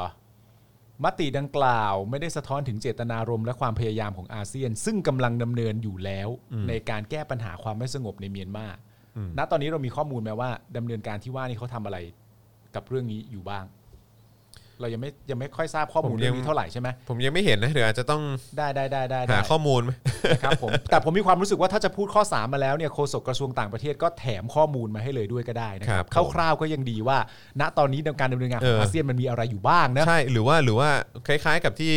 ที่เราเรียกร้องฟังจากกองทัพไทยอะเนอะ อ่า หรืกระทรวงกลาโหม ใช่ใช่ นะว่า ใช่ ที่ ใช่ บอกว่าพื้นที่ทับซ้อนที่มันมีปัญหา ใช่ใช่ ที่จำเป็นจะต้องมีเรือดำน้ำหรือต้อง เออ ซื้อยุทโธปกรณ์ เออ เพิ่มอะไรอย่างเงี้ย อืม ที่แต่ละเหล่าทัพได้งบเพิ่ม เออ ในเรื่องของการซื้ออาวุธเนี่ยเออ ใช่ มันจำเป็นเพราะอะไร ใช่ พื้นที่ตรงไหนก็ช่วยระบุ อืม มาได้ไหม อืม อันนี้ก็เหมือนกันเออที่บอกว่าเฮ้ยเราแบบเรามุ่งมั่นนะ เราทำอะไรพวกนี้อยู่นะ เรา ใช่ กำลังทำอย่างเต็มที่เพื่อให้เกิดขบวนการพูดคุย หรือการเจรจาที่นำไป เออ สู่ สันติถูกเอ่อสันติสุขในเมียนมาเนี่ยเออ ครับ เจนช่วยบอกหน่อยสิว่าคุณทำอะไรบ้าง เนอะน่าสนใจนะว่าเอ เพ อ ราะนี่เรื่องใหญ่นะเพราะคุณเอาชื่อของคนไทยทุกคนเนี่ย ใช่ เออไปไว้บนเวทีประชุมระดับโลก ใช่ แล้วมันก็เป็นการแสดงให้เห็นว่าดูสิ ตัวแทนของประเทศไทย เออ ของคนไทยทั้งประเทศเนี่ยเขาบอกว่าเขางดออกเสียงเรื่องนี้ละกัน ใช่ เออเขาเขาเขาไม่ไม่พูดเขาเขาขออยู่นิ่งๆ เฉยๆ ดีกว่ากับประเด็นว่า เอ๊ะ จะให้มีการขายอาวุธต่อให้กับ อืม กองทัพเมียนมาเออซึ่งอาวุธเหล่านั้นอาจจะนำพาไปสู่การใช้เอ่อฆ่าประชาชนตัวเองก็ได้ ใช่ เออไทยก็บอกว่าขอนิ่งดีกว่า อืม กับเรื่องนี้เหรอ ใช่ อ่าโอเค นี่ก็เอาของเอาเอาอย่างที่คุณจรบอกก็คือเอาชื่อเสียงของคนไทย อืม เอาชื่อของประเทศอะ ใช่ ไปฝากไว้ตรงนั้นนะครับ อืม เพราะว่าประเด็นที่บอกคือเออมติดังกล่าวไม่ได้สะท้อนถึงเจตนารมณ์และความพยายามของอาเซียน นั่นก็คืออันนี้กล่าวเลยนะว่ามติของ UN เลยนะ อืม ไม่ได้สะท้อนถึงเจตนารมณ์และความพยายามของอาเซียน ครับผม นั่นแปลว่ามติของ UN เนี่ยเมื่อช่างตวงวัดเสร็จเรียบร้อย อืม มีความรู้สึกว่าความพยายามของอาเซียนเนี่ยอาจจะได้ผลดีกว่า อืม มติของ UN ครั้งนี้ เพราะฉะนั้นก็น่าจะบอกกันหน่อยว่า ความพยายามของอาเซียน หรือของไทยเอง ของ เนี่ย ไทยเองที่ว่าเนี่ย เออที่เรามีความคิดที่เหนือกว่า เออ ความคิดของคนที่มันอยู่ไกลออกไปอ่ะ ใช่ เออมันคืออะไรก็ช่วยบอกหน่อยสิเออ การ แล้วคุณ หยุด ทำอะไรไปแล้ว เออ บ้าง การไม่ขายอาวุธอาจจะไม่ใช่การตอบโจทย์ อืม ของการยุติปัญหาเรื่องนี้ เพราะในความพยายามของอาเซียนเนี่ย เรามีวิธีที่เรากำลังทำแบบนี้กันอยู่ไอ้แบบนี้ที่ว่าเนี่ย น่าสนใจมากว่าคืออะไรนะฮะเพราะว่าชื่อประเทศไทยเลยทีเดียว ซึ่งถ้าเราจะไปตีความอย่างนั้นนะ อืม ถ้าสมมติเราจะตีความอย่างนั้นนะ อืม แบบแบบเมื่อกี้ที่เราเพิ่ง อ่า พูดจบ อ่า ไปอ่ะมันก็อาจจะขัดกับไอ้ข้อนี้ที่บอกว่าข้อ 4 ที่บอกว่าไทยเชื่อว่าประชาคมโลกสามารถมีบทบาทที่สำคัญในการสร้างบรรยากาศหรือสภาวะที่เอื้ออำนวย ให้ทุกฝ่ายในความขัดแย้งในเมียนมาเนี่ยหันมาเจรจากันได้ ก็ยังต้องพึ่งประชาคมโลกอยู่ดี คือยังไงกันแน่วะเนอะมันดูมันดูย้อนแย้งเนอะ อาเซียนเรากำลังทำแบบนี้อยู่ เพราะฉะนั้นมติของของ UN เนี่ยอาจจะใช้ไม่ได้ผล เพราะฉะนั้นเราของงดออกเสียงแล้วกัน เออ แต่ประชาคมโลกเนี่ยสามารถจะมีบทบาทสำคัญที่จะ อะไร ยังงว เอาอันไหน ใช่ เอาอัน ม ไหน งงเนอะงงเนอะ และที่สำคัญย้ำกันอีกในข้างต้น ความพยายามของอาเซียนที่ว่าอาเซียนเราควรจะนับอินโดนีเซีย ฟิลิปปินส์สิงคโปร์และเวียดนามไปด้วย แต่เขาก็ออกเสียงเห็นด้วยได้นะครับ ครับ นะฮะ ต่อไปก็คือข้อ 5 สิ่งที่ไทยห่วงกังวลและให้ความสำคัญที่สุดคือประชาชนชาวเมียนมา เออเอาแต่ว่าก็คือเอาแล้วส่งสนับคือเขาเรียกว่าอะไร ไม่ขัดขวางการส่งอาวุธให้กับกองทัพเมียนมาที่เป็นคู่ขัดแย้งกับประชาชนเนี่ย ใช่ อั ครั นี้ บ มั ผม คุณห่วงประชาชนเมียนมาจริงเหรอเนี่ย สิ่งสำคัญที่สุดที่เราห่วงกังวลคือประชาชนชาวเมียนมา ก็น่าจะถามประชาชนชาวเมียนมาเขาสักคำ เออ ว่าเขาต้องการอะไร โอ้โหกี่ข้อวะเนี่ยหนึ่งสองสามสี่ห้าหกข้อ เออ หกข้อเลย นั่นก็ก็ห้าข้อแหละ แต่เขาบอกว่าเขาเน้นย้ำข้อ 5 ขยายเพิ่มอีกนิดนึง อ๋อโอเค จริง ๆ ก็คือ ใช่ ทั้งหมด 5 ข้อนะ ห้าข้อห้าข้อก็ solid พอแล้ว อ่า เอ อ โอเค สำหรับเขาเขามองว่าห้าข้อก็ solid พอแล้ว ผมจะสรุปให้ฟังง่ายๆนะ นี่ ค มัน รับ สามารถย้อนแย้งได้ในลิสต์ห้าข้อนะ ไอ้เหี้ย มีแค่ห้าข้อก็ย้อนแย้งกันได้ ปกติประโยคเดียวมึงก็ย้อนนี่ให้ 5 ข้อนี่ก็บุญเท่าไหร่แล้ว อ่ะข้อแรกคือประเทศพวกคุณที่ลงความเห็นกันเนี่ย ไม่ได้อยู่ใกล้ไง มันไม่อยู่ใกล้ มึง แถม อยู่ไกลมึงก็พูดได้ ไม่เหมือนกูชายแดนติดกันเลยนะเว้ย ชายแดนติดกัน เออ 2,400 กิโลเมตร เหมือนกับไทย แล้วก็มีความสัมพันธ์กันมาอย่างยาวนาน เพราะฉะนั้นอาจจะลงความเห็นไม่ได้ก็งดออกเสียงไปซะ อืม แต่อินโดนีเซีย ฟิลิปปินส์ สิงคโปร์ได้นะครับ ครับ ผม ข้อที่ 2 มติดังกล่าวไม่ได้คำนึงถึงความซับซ้อนทางประวัติศาสตร์ โอเค เราอยู่ใกล้กัน เรามีความซ้อนทางประวัติศาสตร์ ครับ แล้วก็หาวิธีทางสยบการต่อสู้ให้ได้เร็วที่สุด อืม ซึ่ง UN เขาก็เห็นว่าการไม่ส่งอาวุธให้นี่เป็นวิธีที่ดีมาก แต่ว่าไทยเราไม่เห็นด้วย อืม นะครับผมข้อที่ ถ้ สาม เรถ้าเราก็เหมือนแบบเออขอไม่ขอไม่พูดเรื่องนี้ละกัน อ่า อืมครับ งด ผม ออกเสียงไป เออ นะครับผม ข้อที่ 3 มิตร มติดังกล่าว ได้สะท้อนถึงเจตนารมณ์และความพย อ่าไม่ได้สะท้อนถึงเจตนารมณ์และความพยายามของอาเซียน ซึ่งกำลังดำเนินการอยู่แล้วนะครับผม โอเค มันไม่ตรงกันนะครับ ครับ ผม แต่ข้อทีสี่ 4 ก็ยังเชื่อว่าประชาคมโลกมีบทบาทสำคัญ นะครับผม ส่วนข้อที่ 5 เขาก็เป็นห่วงกังวล เรื่องประชาชนชาวเมียนมาเป็นอย่างมาก เพราะฉะนั้นเขาจึงงดออกเสียงเรื่องการส่งอาวุธ หรือค้าขายอาวุธให้กับชาวเมียนมา ครับ นั่นแหละครับผม เอาซิ ครับผ เอา ม เซ่ ก็เอาเลยครับ เอาเซ่ ตลกดีอืมครับ ตื่นตันใจ ไม่นี่คือแบบ เออคือเนอะไปให้ไปให้ประชาคมโลกได้รู้ ว่าเนี่ยแหละครับ ก็คือ ครับผม ผู้นำไทยในตอนนี้แหละครับ ก็เป็นประมาณ ครับ นี้แหละครับ ผม อ่าแต่ไม่แน่นะ พรุ่งนี้อาจจะมีนายกที่ออกกำลังกายหลังเยอะๆ ครับ ที่ล้าหลังออกบอก ค ว่า รับ ผมก็ไม่ได้เห็นด้วยกับโคศกนะ บอก เอ้ายังไงกันแน่วะเนี่ยหรือว่าอาจจะมีอาจจะมีคนออกมาพูดว่าที่โคศกพูดไม่ได้หมายความว่าอย่างนั้นทั้ง หมด เหมือนอารมณ์นายกอะ ที่ ที่ โค้ช นายกแถลงวันก่อนเนี่ย คือ เออ แถลงคือนายกหมายความว่าอย่างนี้ ใช่ เออ ที่โคศกพูดไป 5 ข้อที่ไป เออง ดออกเสียงกับ UN เนี่ย เออ โคศกไม่ได้หมายความว่าอย่างนั้น เออ ซึ่งคนที่มาชี้แจงเนี่ย ครับ อาจจะไม่ใช่โคศกก็ ได้ เฮ้ย ยังไง ยังไงกัน ยั ล่ะ ง เนี่ ไง ย กันนะ เอาแล้ว และณตอนนี้อ่ะพอย้อนกลับไปเรื่อง 120 วัน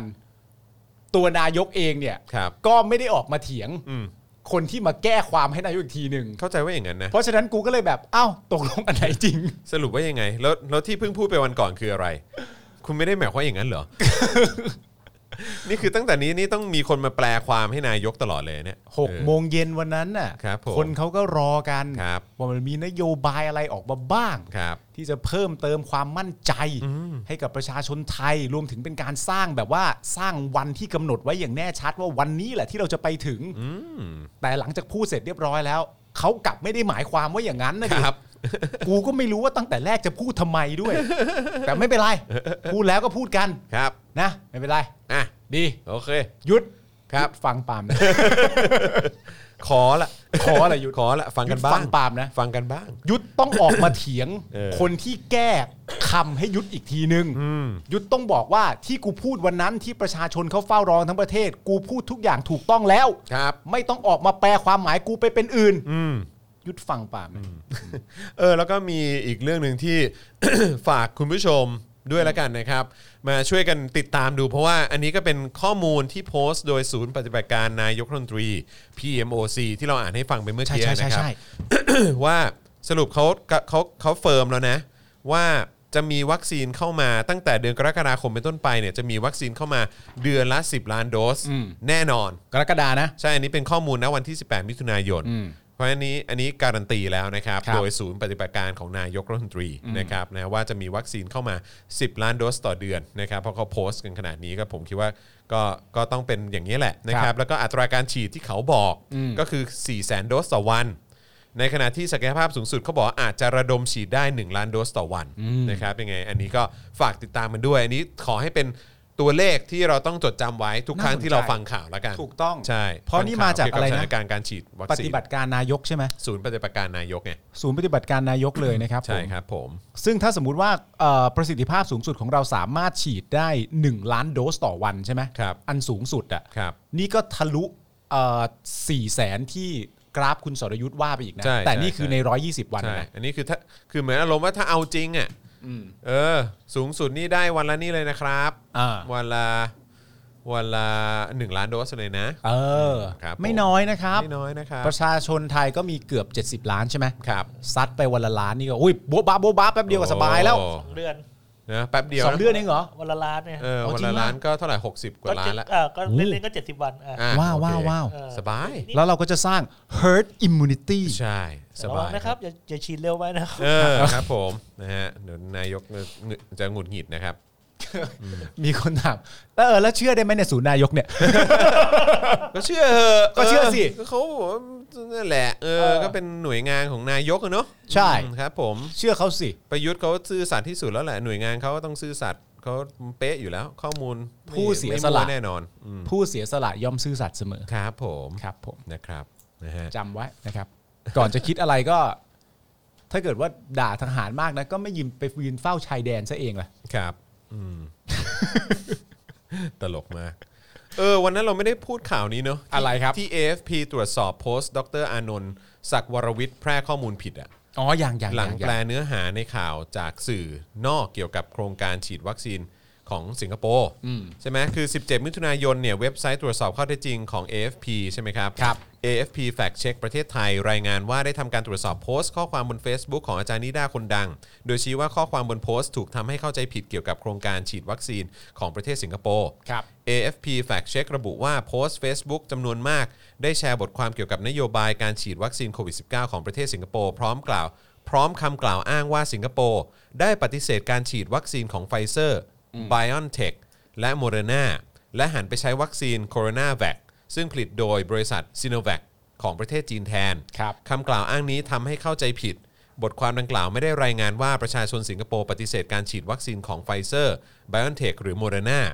ณวันที่ 17 มิถุนายน 64 รัฐบาลสิงคโปร์ยังคงใช้ไฟเซอร์ b i o n t e c h และโมเดอร์นาเป็นวัคซีนหลัก ในขณะที่วัคซีนโคโรนาแวคหรือซิโนแวคเป็นวัคซีนทางเลือกที่มีอยู่ในคลินิกเอกชน ครับ คำกล่าวอ้างนี้ถูกโพสต์ลง Facebook เมื่อวันที่ 8 มิถุนายน 64 โดยเป็นโพสต์ของดรอานนท์ศักดิ์วรวิทย์ ครับ อาจารย์มหาวิทยาลัย และ Royalist ซึ่งมีผู้ติดตามทาง Facebook กว่า 80,000 คน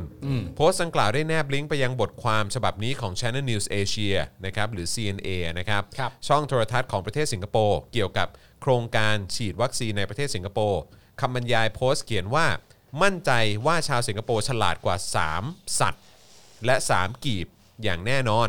ที่สิงคโปร์ประชาชนออกมาปฏิเสธวัคซีนไฟเซอร์กับโมเดอร์นาเริ่มทนการแพ้ไม่ไหวขอฉีดซิโนแวคแทน อันนี้คือที่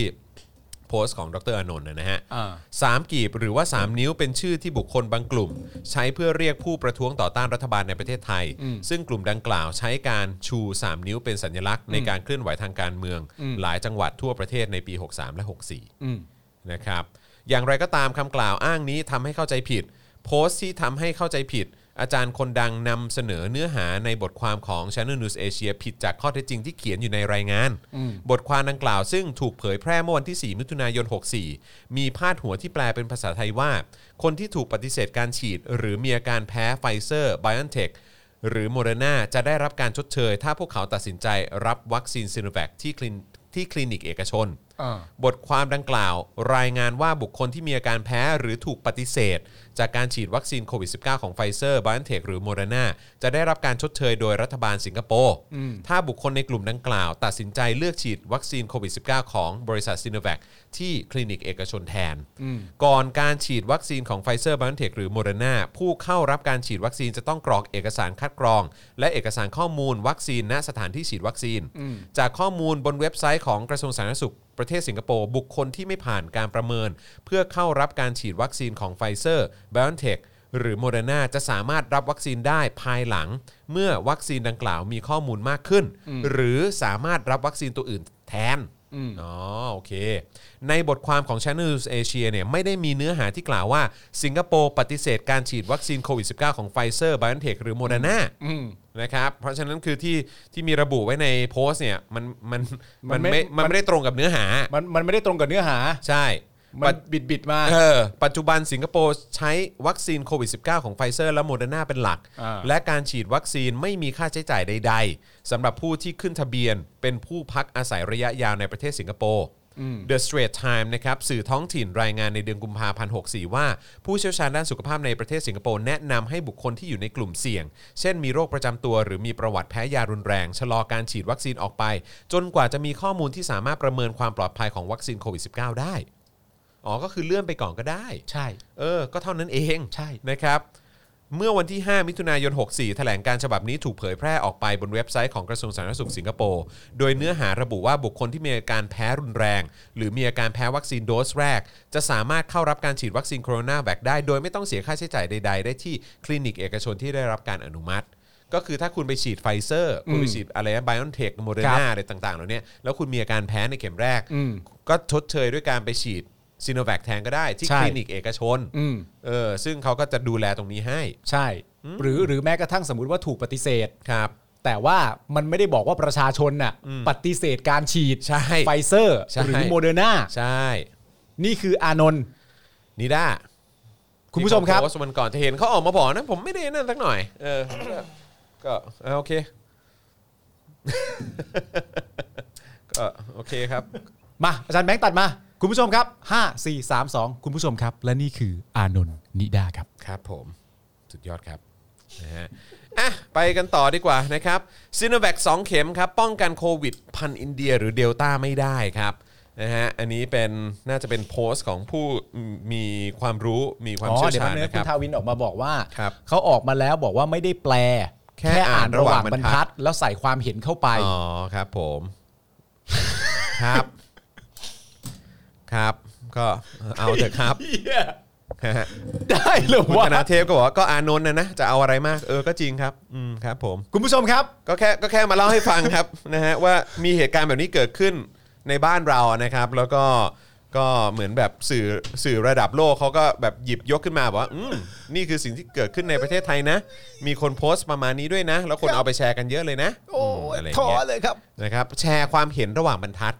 อ่านระหว่างอะไรของนะคนนี้ อ่านระหว่างอะไร เออ นั่งรถขับรถเหรอ อ่ะเขาเรียกอะไรอ่านอ่านระหว่างบรรทัด อ่าน แล้วก็ใส่ ระห ค ว่างบรรทัด วามเห็นเข้าไปอ่าโอเค ระหว่างบรรทัดแปลว่า เขาเรียกว่า อะไร read between the lines คืออ อ ความหมาย ว่า ที่แท้จริงที่มันแฝงอยู่ในนั้น อ่า อะไรอย่างเงี้ยซึ่งผมก็แบบกูอ่านยังไงกูก็ไม่ได้แฝงกูก็ไม่ได้เข้าใจความหมายไปไปในทางนั้นนะ อาจจะรีบอะฮะอาจารย์แบงค์ครับ ตัดกลับมาครับ คุณผู้ชมฮะ อานนท์นิดาครับ ครับผม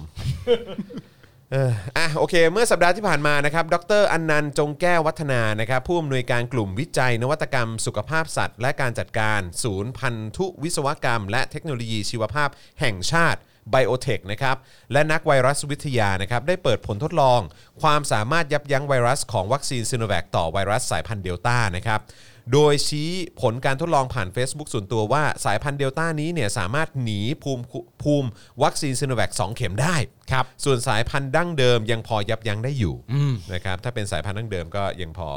ยังพอคุมอยู่ ครับ นะครับแต่ว่าถ้าเป็นสายพันธุ์เดลต้านี่เอ่อ ไม่ไหว สามารถหนีภูมิวัคซีนซีโนแวค2เข็มได้ ในรายละเอียดระบุว่าข้อมูลนี้เป็นผลการทดลองที่ตนศึกษา โดยใช้ตัวอย่างเซรั่มของบุคลากรทางการแพทย์นะครับที่ได้รับวัคซีนของบริษัทซีโนแวคครบ 2 เข็มเป็นเวลา 1 เดือน โดยใช้ตัวอย่างในการศึกษาจำนวน 23 ตัวอย่าง ครับ ด้วยการนำมาเปรียบเทียบปริมาณแอนติบอดีที่จะบอกความสามารถในการยับยั้งไวรัส ปรากฏว่าค่าที่อ่านได้จากกราฟชี้ว่าเซรั่มส่วนใหญ่ ยังสามารถยับยั้งไวรัสได้พอสมควรถึงแม้ไม่สูงมาก แต่ยังอยู่ในระดับที่ใกล้เคียงกับที่ตีพิมพ์มา แต่เมื่อทดสอบกับไวรัสสายพันธุ์อินเดียจะเห็นว่าระดับของแอนติบอดีลดลงอย่างมีนัยยะสำคัญ มีหลายตัวเอ่อมีหลายตัวอย่างที่ไม่สามารถตรวจวัดแอนติบอดีชนิด NAB นะฮะ ครับ ได้เท่ากับไวรัสสายพันธุ์อินเดีย สามารถหนีภูมิของซิโนแวค2เข็ม ได้มากพอสมควรเลยทีเดียว ก่อนจะทิ้งท้ายว่าค่าที่ตนลงไว้เป็นค่าจากเซรั่มของผู้ป่วยหนัก ที่ส่วนใหญ่มีแอนติบอดีชนิด NAB เนี่ยนะครับที่สูงพอ ในการป้องกันเชื้อกลายพันธุ์ได้ทุกชนิด แต่ข้อมูลที่เป็น Data ที่ได้จากแลบของตนเท่านั้น ซึ่งใช้ตัวอย่างไม่มากอาจจะคลาดเคลื่อนได้ อยากให้ห้องแลบอื่นๆนะครับที่มีตัวอย่างเซรั่มเยอะกว่า ลองทดสอบดู เพราะข้อมูลนี้จะเป็นประโยชน์ต่อการป้องกันการระบาดของสายพันธุ์อินเดียได้ ครับ พร้อมกล่าวว่าใจลึกๆ ผมหวังว่าข้อมูลนี้จะไม่ถูกต้องนะ เพราะไม่ใช่ข่าวดีเท่าไหร่ถ้าผลออกมาแบบนี้จริง ๆ ก็จริงครับ ก็จริงครับก็เห็นด้วยนะครับก็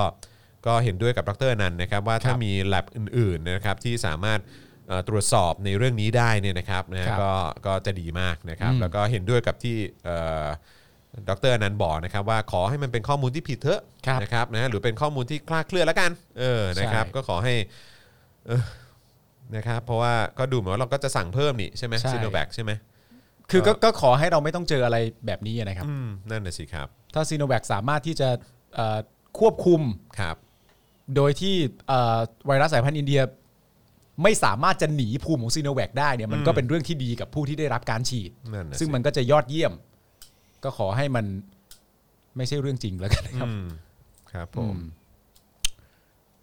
อ่ะนี่ก็เป็นข้อมูลนะครับผม ครับ เกี่ยวกับซีโนแวคนะครับ คุณผู้ชมรู้สึกไงอะคุณผู้ชมรู้สึกไงบ้าง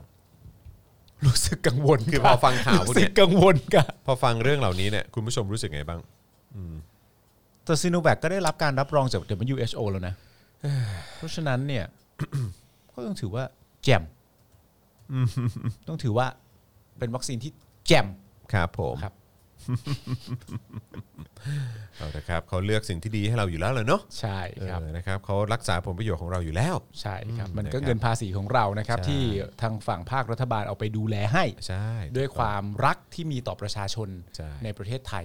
เลือกแต่ ทุก ของ คน ดีๆให้อยู่แล้วนะครับ ผมนะฮะอ่ะยังเหลืออีกหนึ่งข่าว อ่าน นะครับ แต่ว่าผมจะขอวิ่งเข้าห้องน้ำก่อน เชิญครับ แล้วก็ระหว่างนี้สามารถเติมพลังชีวิตให้กับพวกเราได้นะครับ ผมจะไม่หยิบมือถือไป โอ้โหย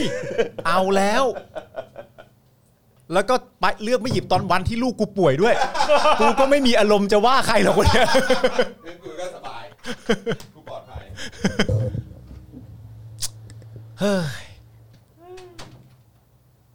คุณผู้ชมครับ อย่าเพิ่งท้อถอยนะครับ อย่างไรก็ดีนะครับผมซีโนแวคคือวัคซีนที่รัฐบาลไทย เลือกแล้ว ว่าจะนำมาให้กับประชาชนชาวไทย อันเป็นที่รักของเขาทุกท่านได้ใช้ เพราะฉะนั้นขอให้ไว้ใจ ขอให้เชื่อมั่น ว่านายกรัฐมนตรีที่มีนามว่าพลเอกประยุทธ์จันทร์โอชา สามารถที่จะพาเราผ่านพ้นวิกฤตโควิดไปได้ ภายใน 120 วันนะครับ ก็บอกไม่ต้องมารักกู ขอให้ลูกคุณปาล์มหายไวๆขอบคุณครับผม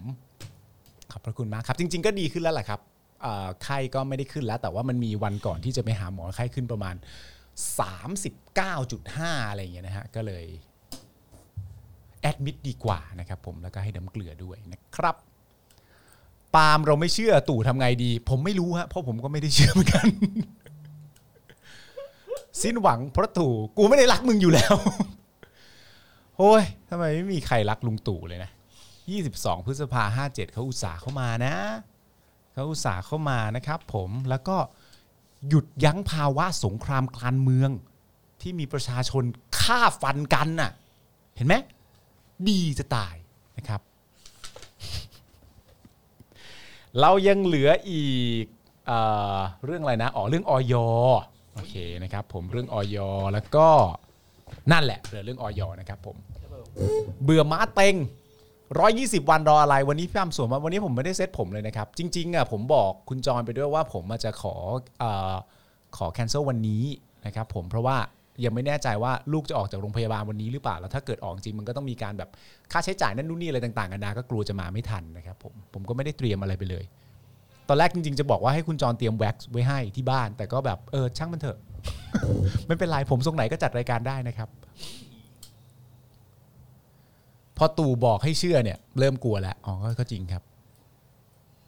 เด็กช่างบ่นนี่พี่ปาล์มอ้าว กูฉีดเพื่ออะไร มันอาจจะไม่ได้จริงก็ได้นะครับ เพราะว่าเอ่อดอกเตอรอนันต์เขาก็บอกไว้นะครับ ว่าใจลึกๆผมหวังว่าข้อมูลนี้จะไม่ถูกต้องนะครับ เพราะว่าไม่ใช่ข่าวดีเท่าไหร่ถ้าผลมันเป็นแบบนี้ก็อาจจะไม่จริงก็ได้นะครับ ผม แต่ไม่เป็นไรนะครับ อย่างน้อยก็รอ 120 วันนะครับผมเริ่มต้นวันที่ 1 กรกฎาคมกันแล้วกันนะครับผม 120 วันเธอเริ่มต้นวันที่ 1 กรกฎาคมจะไปจบที่วันไหนครับอาจารย์แบ งค์ อาจารย์แบงค์ทำการคำนวณหน่อยสิฮะเราจะได้วัดไปเลยว่าวันนั้นเนี่ยแหละ อย่าอย่าอย่าอย่าพูดเยอะอย่าพูดเยอะ เหรอ คิดอยู่คิดอยู่ เอาเหรอโอเค อาจารย์แบงค์ไล่ไปสิ ถามคุณผู้ชมก็ได้หนึ่งกรกฎาคมไปหนึ่งร้อย สิ้นเดือนพฤศจิกาครับ สิ้นเดือนพฤศจิกาสามสิบพฤศจิกาอย่างนี้เลยฮะ ราวๆนั้น อ๋อเหรอครับ ตีซะเกือบเกือบๆครับเออ ไม่จะได้ดูว่า เอ้ยมันเป็นวันสำคัญนะหรือเปล่ามันถึงไปตกตรงนั้นพอดี ไม่ผมอยากรู้ว่าถ้าสมมติว่าเริ่มต้นนับวันที่หนึ่งกรกฎาคมเนี่ยหนึ่งร้อยยี่สิบวันมันจะไปตกที่วันอะไรเราจะได้นับว่าวันนั้นเป็นวันที่เราเฝ้ารอ สามสี่สิบสองสี่เดือนใช่ไหม ใช่ เออ แต่มันก็จะไม่สี่เดือนเป๊ะด้วยไง จ่ายเงินไปแล้วซิโนฟาร์ม2โดส 880ทำงานเงินเดือนเท่าไหร่นะฮะหมื่นห้าหมื่นห้าพันบาทครับผมนั่นสิฮะก็ต้องเสียตังค์กันเองนะครับ ใช่ครับ ครับ ผ ผม ม นับวันหยุดไหมต้อง ต้องรวมด้วยสิ ต้องรวมหมดเลยฮะ ต้อง ก็ไล่ รวม เป็น สิ วันไปเลย ออนะครับ ถามถามประยุทธ์ดีๆหรือยัง 28 ตุลาคมเหรอครับ 28 ตุลาคม Queen of Swords บอกมา อ๋อเหรอครับผม นะครับ นายกนิวซีแลนด์ฉีดไฟเซอร์ อ่ นายกนิวซีแลนด์ที่เป็นสุภาพสตรีใช่ไหม ใช่ครับผม ที่กำลังดังๆนะคนเก่งๆคนนั้นนะ ปลายตุลาคุณพงษ์พัฒน์บอกนะครับนะฮะ พฤพฤอะไรฮะพฤศจิกาปีหน้านะฮะร้อยร้อยยี่สิบวันแมว อะฮะ อาจอาจจะไม่นับเสาร์อาทิตย์ก็ ครับ ได้ ผม โอ้ เออ มันก็มีมันก็มีเอ่อมุมนี้ด้วยนะฮะ ครับผม เอานะครับ เอานะไม่เป็นไร ฮฟังมาแต่ละอย่างก็ฮาครับ ครับผม อย่างข่าวนี้ครับนะฮะ โอ้โห อันนี้ก็ อะไรฮะ ฮาเหมือนกันครับอ ครับ อยส่งหนังสือห้ามโฆษณาทัวร์เที่ยวอเมริกานะครับ พ่วงฉีดวัคซีน เหตุผิดพรบยาครับ ครับ บทความจาก BBC นะครับบอกว่าปราปรากฏการณ์ที่คนไทยผู้มีรายได้สูงนะครับตัดสินใจพากันเดินทางไปต่างประเทศ เพื่อรับวัคซีนนั้นเนี่ยนะครับทำให้บริษัททัวร์มองเห็นโอกาสที่จะลืมตาอ้าปากได้อีกครั้งครับ ครับ ก็เลยเปิดบริการนำเที่ยวต่างแดนที่มีวัคซีนที่เลือกได้เป็นผลพลอยได้จากทัวร์นั้น อย่างไรก็ดีทางราชการเขาก็มองต่างไปนะครับโดยเห็นว่านี่คือการโปรโมทการท่องเที่ยวเพื่อไปฉีดวัคซีนต่างแดน นับเป็นการทำผิดกฎหมาย ถือเป็นการโฆษณาขายยา โดยไม่ได้รับการอนุญาตตามพรบยาพศ 2510 นะครับ อ๋อเหรอ ครับผิดผิดพรบยาปี 2510 นะครับ ครับ ล่าสุดก็มีบริษัทนำเที่ยวไปต่างประเทศอย่างน้อย 2 รายนะครับที่ได้รับหนังสือจากออยเรื่องให้ระงับโฆษณายาโควิด -19 วัคซีนทางสื่ออินเทอร์เน็ต ครับ ซึ่งมีนายสุรโชคต่างวิวัฒน์รองเลขาธิการปฏิบัติราชการแทน เลขาธิการ คณะกรรมการอาหารและยาเป็นผู้ลงนามนะครับ ครับ สาระสำคัญส่วนหนึ่งระบุว่าสำนักงานคณะกรรมการอาหารและยาพิจารณาเห็นแล้วว่า ข้อความเสียงและภาพที่ปรากฏในสื่อโซเชียลต่างๆ ที่ระบุในเอกสารเป็นการโฆษณายา โดยแสดงสรรพคุณยาควบคุมพิเศษ และโฆษณาขายยาทางฉายภาพและสิ่งติและสิ่งพิมพ์ โดยไม่ได้รับ อนุมัติข้อความ ข้อหามีบทลงโทษตามมาตรา 124 ต้องระวังโทษปรับไม่เกิน 1 0 0 0 0แสนบาท ดู สำหรับโทษจากการฝ่าฝืนคำสั่งในให้ระงับการโฆษณายา มีโทษจำคุกไม่เกิน 3 เดือน หรือปรับไม่เกิน 5,000 บาท หรือทั้งจำทั้งปรับ และให้ปรับเป็นรายวันวันละ 500 บาท จนกว่าจะปฏิบัติตามคำสั่งดังกล่าว นะครับอันนี้ก็เป็นคำสั่งจากทางออยมานะครับ ครับ BBC วิเคราะห์ว่าท่าทีของรัฐต่อการเดินทางไปต่างประเทศเพื่อรับวัคซีน เริ่มเห็นชัดขึ้นนะครับตั้งแต่เดือนพฤษภาคมเป็นต้นมา เพราะหน่วยงานภาครัฐได้จับตาและออกคำเตือนเกี่ยวกับการที่บริษัทนำเที่ยวนำเสนอแพ็กเกจท่องเที่ยวต่างประเทศ พร้อมเข้ารับการฉีดวัคซีนโดยไม่เสียค่าใช้จ่าย อย่างเมื่อต้นเดือนพฤพฤษภาคมเนี่ยนะครับที่กระทรวงการต่างประเทศได้ออกคำเตือนแก่ผู้ที่สนใจจะซื้อทัวร์ฉีดวัคซีน พร้อมกับแนะนำว่าให้ติดต่อสอบถามกรมการกงสุลหรือสถานเอกอัครราชทูตเพื่อตรวจสอบข้อเท็จจริงก่อนตัดสินใจ เนื่องจากข้อกำหนดการฉีดวัคซีนของแต่ละประเทศแตกต่างกัน รวมทั้งประเด็นเกี่ยวกับการตรวจคนเข้าเมือง ที่อาจจะถูกปฏิเสธการเข้าเมืองเป็นต้น อย่างไรก็ดีนะครับต่อมารัฐมนตรี ว่าการกระทรวงการท่องเที่ยวและกีฬาเนี่ยได้จัดการประชุมกรณีทัวร์ฉีดวัคซีนครับ และได้ข้อสรุปว่าสามารถดำเนินการได้ อ้าว แต่กำชับว่าห้ามใช้คำว่าทัวร์วัคซีน ให้ใช้ทัวร์สุขภาพแทน โอ้มันผิดค ห้ามโฆษณาเกินจริง และต้องชี้แจงรายละเอียดโปรแกรมทัวร์ค่าใช้จ่ายต่างๆ รวมทั้งรายละเอียดการคุ้มครองของประกันภัยหากแพ้วัคซีนในต่างประเทศ ให้ลูกค้ารับทราบอย่างชัดเจนด้วย ทั้งนี้เนี่ยพบว่าจุดหมายหลักของผู้ที่มีเงินและโอกาสจะเดินทางไปรับวัคซีนทางเลือกนะครับคือสหรัฐอเมริกา เพราะเป็นประเทศที่มีขีดความสามารถในการฉีดวัคซีนให้กับประชากร และจำนวนวัคซีนอย่างเหลือเฟือครับ จนทำให้ประเทศหรือเมืองเหล่านั้นเนี่ยนะฮะใช้เป็นจุดขายด้านการท่องเที่ยว เพื่อดึงดูดนักท่องเที่ยวต่างชาตินะครับเข้ามาสร้างรายได้ทางการท่องเที่ยวได้ครับหรือว่าเป็นวัคซีนทัวริซึมนั่นเองนะครับก็ก็คือในต่างประเทศเนี่ยเขาก็เขาก็ เขาก็นำเสนอแหละ โดยเฉพาะในอเมริกาก็คือเขาก็มีจุดขายก็คือท่องเที่ยวเพื่อมาฉีดวัคซีนใช่ไหมเออนะครับแต่ว่าถ้าประเทศเราเนี่ยจะเอ่อโฆษณาทัวร์เนี่ย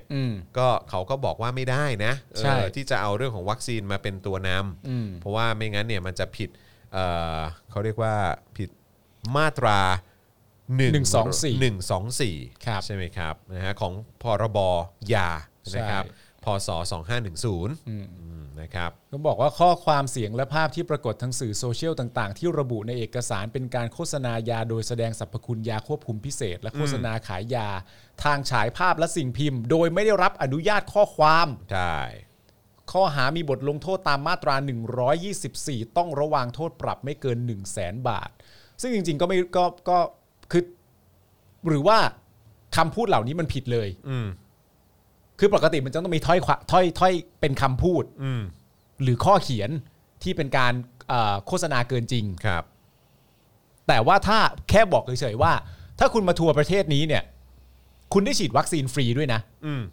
อันนี้ก็จะยังไม่เก็ตว่ามันเป็นโฆษณาเกินจริงอย่างไร ถ้าเกิดประเทศนั้นสามารถฉีดวัคซีนได้จริง ก็ ๆ เพราะไม่ได้บอกว่าเพราะไม่ได้บอกว่าวัคซีนนั้นมันดีเดย์มัน หรืเท่อว่า มัน หรือว่าหรือว่าก็คือแบบประมาณว่าคือถ้าใช้คำว่าอะไรนะทัวร์วัคซีนก็ไม่ได้ใช่ไหม อ่า ต้องใช้คำว่าทัวร์สุขภาพแทน แต่ว่าในความเป็นจริงแล้วถ้าเปลี่ยนเป็นใช้คำว่าทัวร์สุขภาพ ห้ามโฆษณาเกินจริง และต้องชี้แจงรายละเอียดโปรแกรมทัวร์ค่าใช้จ่ายต่างๆ รวมทั้งรายละเอียดการคุ้มครองของประกันภัย หากแพ้วัคซีนในต่างประเทศให้ลูกค้ารับทราบอย่างชัดเจน อันนี้ก็ดีนะ อืม นี่ก็แฟร์นะ ไม่มันก็ควร ก็ดี จะเป็นอย่างนั้น ใช่ แต่ว่าก็กลายเป็นว่า คือยังไงอ่ะเพราะว่ารัฐมนตรีกระทรวงการท่องเที่ยวและกีฬาก็บอกว่าได้ไง อืมแต่ให้เปลี่ยนชื่อ เพราะเขาถามว่าเขาเขาจัดการประชุมกรณีทัวร์ฉีดวัคซีน ทัวร์ฉีดวัคซีนนะครับ อ่า และได้ข้อสรุปว่าสามารถทำดำเนินการได้ก็คือแปลว่าทำทัวร์ไป อืม ไปฉีดวัคซีนได้ ได้ ทัวร์ฉีดวัคซีนเนี่ยคือสามารถดำเนินการทัวร์ฉีดวัคซีนได้ แต่ให้เปลี่ยนชื่อ ถ้าถ้าตามบทความ BBC บอกมานะ อืม แล้วก็บอกว่าทางรัฐมนตรีว่าการกระทรวงการท่องเที่ยวและกีฬา จัดประชุมกรณีเนี้ยแล้วบอกว่าทำได้ แต่แค่อย่าใช้คำว่าทัวร์วัคซีน ให้ใช้คำว่าทัวร์สุขภาพแทน เป็นทัวร์สุขภาพ อ่าเพราะฉะนั้นก็คือ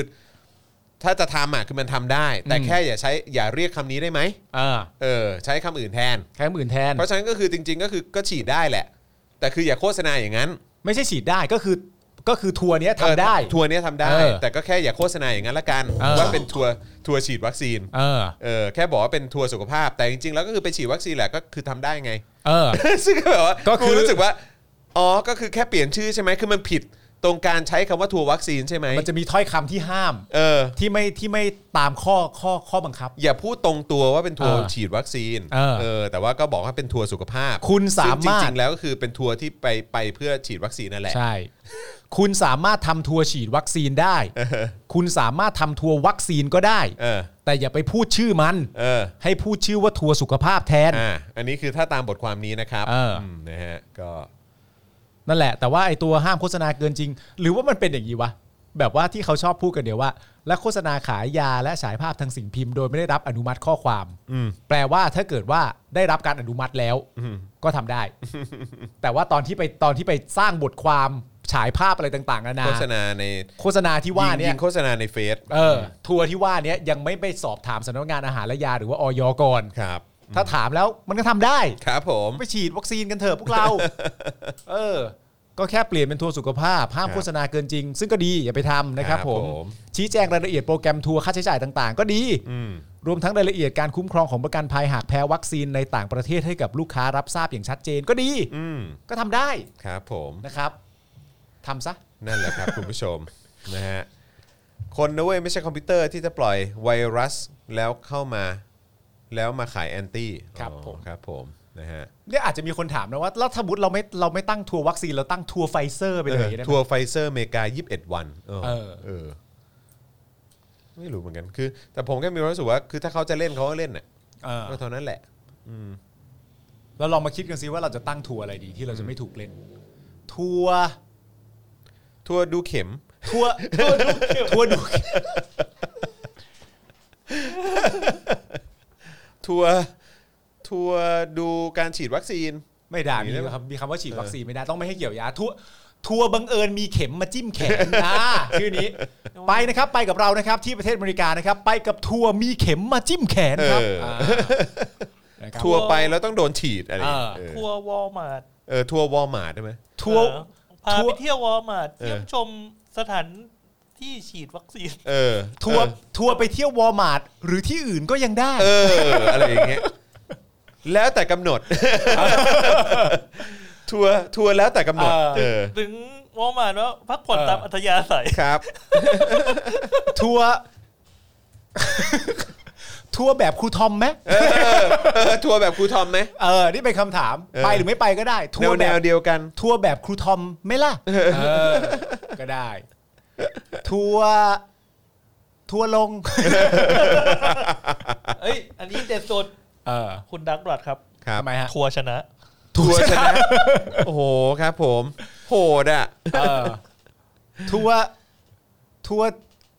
ทัวร์ที่ไหนที่ไหนก็ได้ฉีด เออเฮ้ยเมื่อกี้เมื่อกี้ผมเห็นข่าวเอ่อกลับมาแล้วนะครับ ครับ อะไรฮะ เอ่อเกี่ยวกับประเด็นของการ คนนี้คนคนนี้กลับมาแล้วไง ใคร เอ่อตาวิชัยอ่ะ อ๋อเหรอ เออเราไม่เห็น อ๋อ เขานานแล้วเนาะ ใช่ใช่ใช่ เออ นะครับ ก็เห็นมีข่าวเรื่องว่าอะไรนะ เตรียมรับมือใช่ไหม อืม เตรียมรับมือการชุมนุมวันที่ อ๋อใช่ เออ โ เออ 24 รับมือการชุมนุมวันที่ 24เอ่อนะครับ ซึ่งเดี๋ยว เดี๋ยว เดี๋ยว คือ คือเราไม่ได้เห็นชื่อเขามานานแล้วนะครับ อ่า เราไม่ได้เห็นชื่อเขามานานแล้ว ก็เลยแบบสำหรับผมก็รู้สึกว่า เฮ้ย ยังไงวะเนี่ย เออ นะครับ ก็รู้สึกน่าสนใจดี นครบาลเตรียมความพร้อมรับมือม็อบ 24 มิถุนายนนี้ ยังไม่พบเหตุรุนแรงนะฮะ คุมเข้มโบราณสถานฮะ ต้องยอมรับเลยนะครับว่า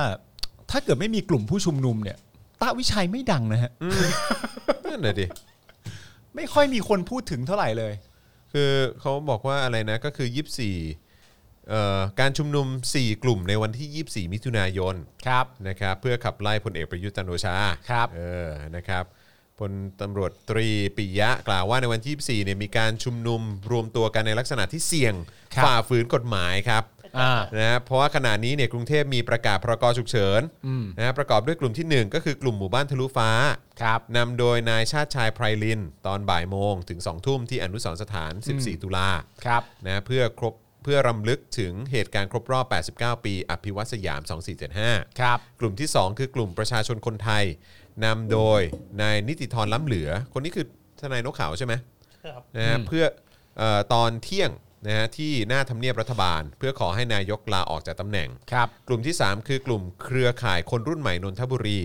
นำโดยนายเจษดาศรีปรัง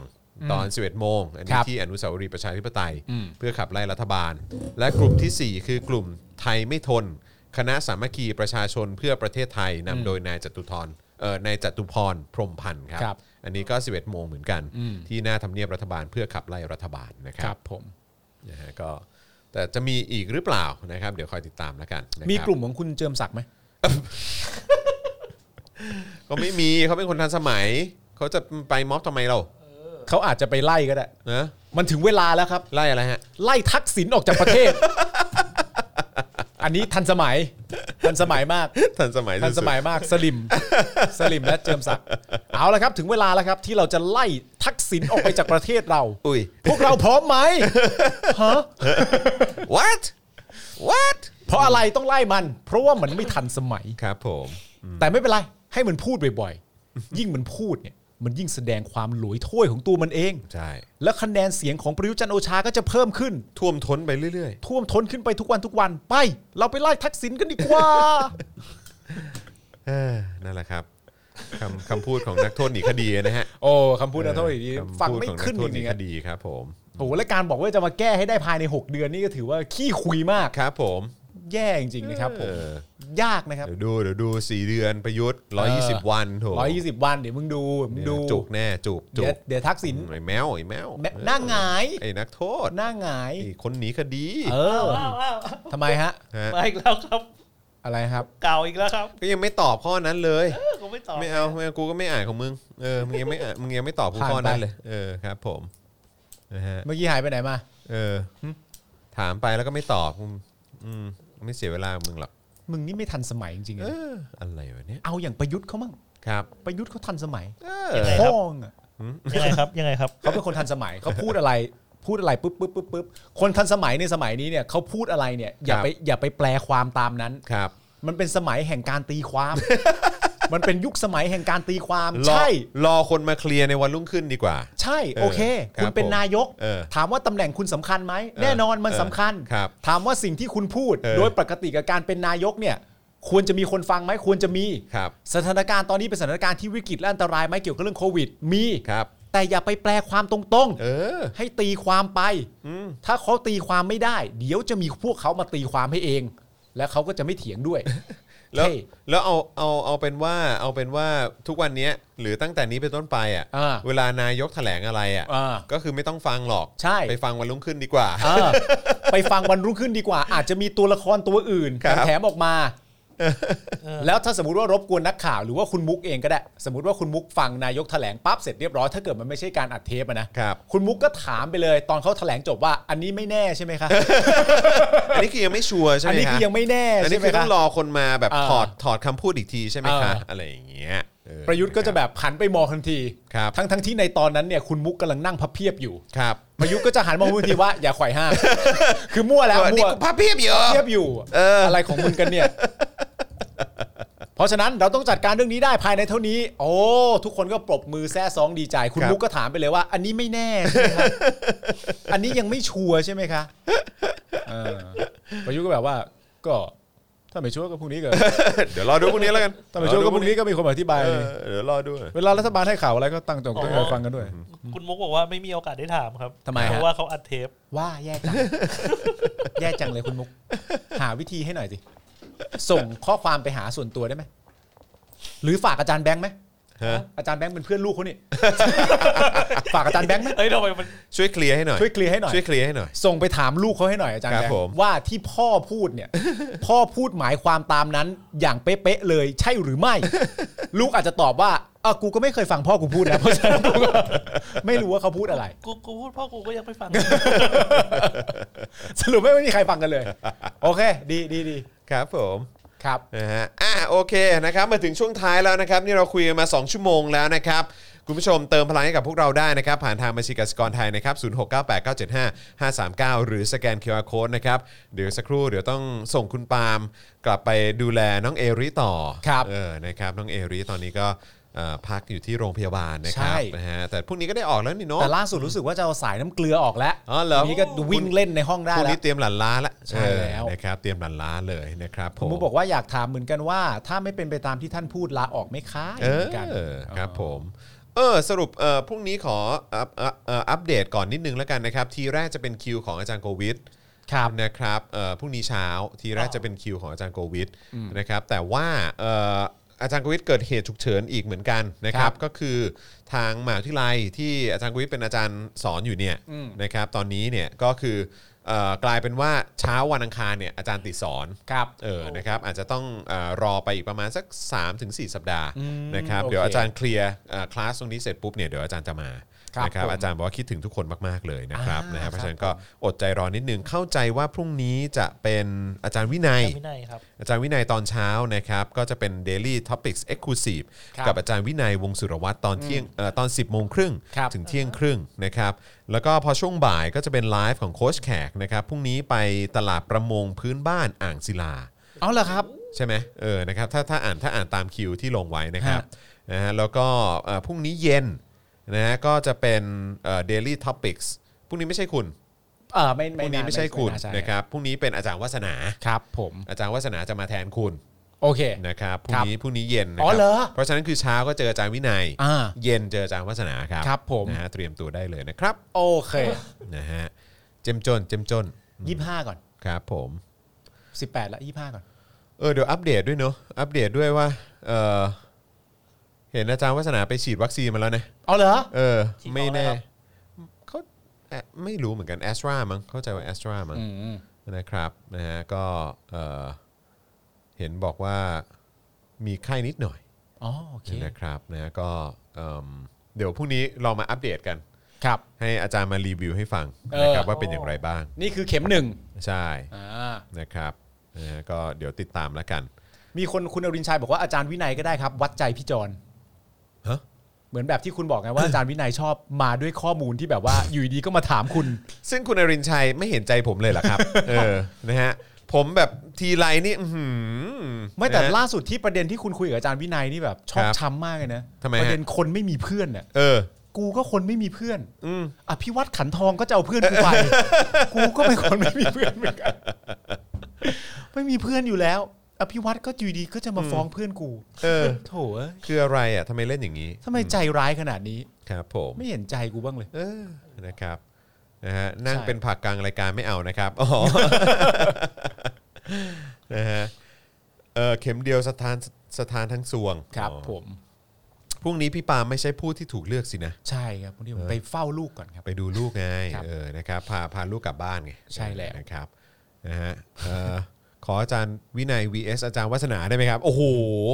ครับผมอันนี้จะเป็นบิ๊กแมชมากเล บิ๊ยกแม นะค ช รับ บิ๊กแมช นะครับก็ยังก็ยังดูอยู่นะ อืม ยังดูอยู่ว่าเออจะมีวันนั้นไหมวันที่แบบเราจะลองเอาแบบพี่น้อง 4 คนมานั่งอยู่ในห้องเดียวกันน่ะ น่าสนใจมาก เออก็ก็อยากลองเหมือนกันเออนะครับแต่ว่าเดี๋ยวคงต้องหาคิวกันก่อน เอางี้ไหม่ล่ะคุณมานั่งรวมกัน ฮะ เป็นพี่น้อง 4 คน ครับ เรียกว่าวงสุรวัตร assemble ครับ ทุกคนก็มารวมตัวกัน ฮะ แล้วเดี๋ยวผมจะทำพิธีกรให้ แล้วผมจะเริ่มต้นทางคำถามว่า เปิดเข้ารายการ 5 4 3 2 ผมจะพูด เอาเลย ลุย แล้วกูไม่พูดอะไรแล้วนะ ลุย ปล่อยเลย เออครับ ลุย ผม ไปไปเลย เอาเลย ไอ้จอนอย่าไปยอมดิไอ้จอนฝีพายมาแล้ว ไปพายไป นี่มีบอกว่าแบ่งทีมเป็น2อสองได้ไหมคะ ครับผม เออครับผมนะฮะ เออแบ่ง2 2 ครับ แบ่ง 2 2 ให้แฟร์นี่ต้องแบ่งยังไง ระหว่างพี่น้อง 4 คนนี้ ไม่แฟร์เพราะผมไปอยู่ทีมไหนก็ทีมนั้นก็อ่อน น่ะ เฮ้ย ทีมนั้นก็อ่อนไง คุณคือจอห์นวินยู โอ้ นะ โห ครับ ผมยังไงผมก็เทียบสี่เอ่ออีก 3 ท่านไม่ได้ฮะ เออ มีคนบอกว่าก็เอาคุณพ่อคุณแม่คุณน่ะมาเป็นผู้ดำเนินรายการ โอ้ โอ้โห โห ครับ เทปนั้นนี่ ต้องเรียกว่าทรงคุณค่ามาก ครับ แต่ว่าอย่าอย่าอย่ารบกวนท่านเลยฮะ มันจะ อย่าไปให้ท่านเสียเวลาตรงนี้เลยครับผม คือเจอมาทั้งชีวิตแล้วฮะ เออเอางี้ไหมเราสลับหน้าที่กัน ครับ ให้คุณทั้ง 4 คนเนี่ย ครับ มาเป็นคนถูกสัมภาษณ์ อ่ะ มีคุณวินยู อ๋อ คุณวัฒนา ครับผม คุณโรซี่ แล้วก็อาจารย์วินัย ครับ มาถูกสัมภาษณ์ ครับ แต่คนสัมภาษณ์คือประยุทธ์จันทร์โอชา โอ้โห ให้ประยุทธ์มาสัมภาษณ์พี่น้องวงสุรวัตร เอาแล้ว กูว่ากูน่าจะถ้าถ้าอย่างนั้นได้เนี่ยเออกูว่ากูก็น่าจะแฮกได้เหมือนกัน มีคนถามว่าพี่จอนปรึกษาใครเยอะสุดครับ เออ ในพี่น้อง จริงก็ปรึกษาทุกคนนะ ทุกคนนะ เออนะครับ น้อง แต่ว่า เล็ก เออทุกคนแต่ว่าคือ ใช่ คือผมก็จะคุยกับพี่โรซี่เยอะหน่อยเพราะว่าเราก็ทำบริษัทด้วยกันด้วยไง อ่า เออใช่ไหมครับผม อ่าน นะบางทีคุยเรื่องงานแล้วมันจะลามไปเรื่องส่วนตัว ครับผม นะครับ เยอะเหมือนกันนะครับ คุณมีเรื่องส่วนตัวอะไรต้องเครียดอะตรงเนี้ยไม่มีหรอกมั้ง อ๋อ สบาย อ๋อไม่มีใช่ไหม สบายสบาย ครับผม สบายสบายบ้านเป็นฝุ่นกันเท่านั้นเอง เมื่อกี้เดินออกไปแล้วก็เอ่อพบว่าไอ้ตรงหน้าบ้านเนี่ย เออ เออที่ปกติมันก็จะแบบ อ่า เขียวชะอุ่ม แล้วก็มีแบบแล้วก็ ใช่ อะไรอย่างงี้ใช่ไหมเออแต่ อ่า พอช่วงหลังก็มีแบบพวกถุงปูนถุงอะไร อ่า อุปกรณ์อะไรวางกันไว้เยอะ แล้วก็วันนี้เขาเพิ่งทำพื้นใหม่ เออ ฝุ่นเต็มเลยกูก็กูก็ทำใจกูว่าเออก็ช่างมันเถอะ แต่เมื่อกี้เดินออกไปคืออ้ำมาฉีดล้างหมดเลย โอ้อ้ำน่ารัก เอ มาก อนะครับ ไม่แต่คุณรู้ป่าวว่าคุณโชคดีนะ ใช่ไหมฮะ ว่าในความเป็นจริงถ้าฝุ่นมันเยอะอะแล้วบ้านคุณข้าวของเยอะอะ ครับ ฝุ่นมันก็จะไปติดตามที่ต่างๆ ใช่ แต่ตอนนี้บ้านมึงของน้อย ไง มันก็เลยไม่มีอะไรให้ติด ครับ มากก็สบายใจ ครับผม หายใจสะดวก แต่รอบรอบนี้กูเดี๋ยวกูโลกูโละอีกเยอะฮะ อ๋อเหรอฮะ เออกูโละอีกเยอะ โอเค รับผมนะฮะ จริง ๆ คุณควรจะทำสถานที่เฉพาะไว้ให้ผมด้วยนะ ฮะ เช่นแบบสถานที่เอาไว้ แซะ ห้องปาล์มอะไรอย่างเงี้ยห้องปาล์ม ห้องปาล์ม ห้องปาล์มโดยเฉ รอ พาะ ให้แซะได้เลย เออ เออครับผมนะฮะอ้าวโอ้โห เติมพลังเข้ามาหน่อยได้ไหมครับ เราจะลากันแล้วนะครับผมนะฮะสงสัยอันนี้อันนี้คือคือเล่าให้คุณผู้ชมแชร์ให้คุณผู้ชมฟังนะ เออ เออนะครับ อันนี้คือแชร์จริง ๆ ว่าเออ อ่า แบบ คือตอนเนี้ยเราก็เอ่อได้รับผลกระทบแหละ ใช่ เออนะครับเพราะฉะนั้นคือเดี๋ยวอาจจะต้องอันนี้อันนี้คือพูดจริง ๆ นะครับ อ่า ว่าเอออาจจะต้องมีการลดวัน อ่า เออนะครับซึ่งอันนี้ต้องขอแจ้งแจ้งคุณผู้ชมไว้ก่อน ครับ นะครับนะเพราะว่าเออแบบว่าเออแบบเราก็ได้รับการ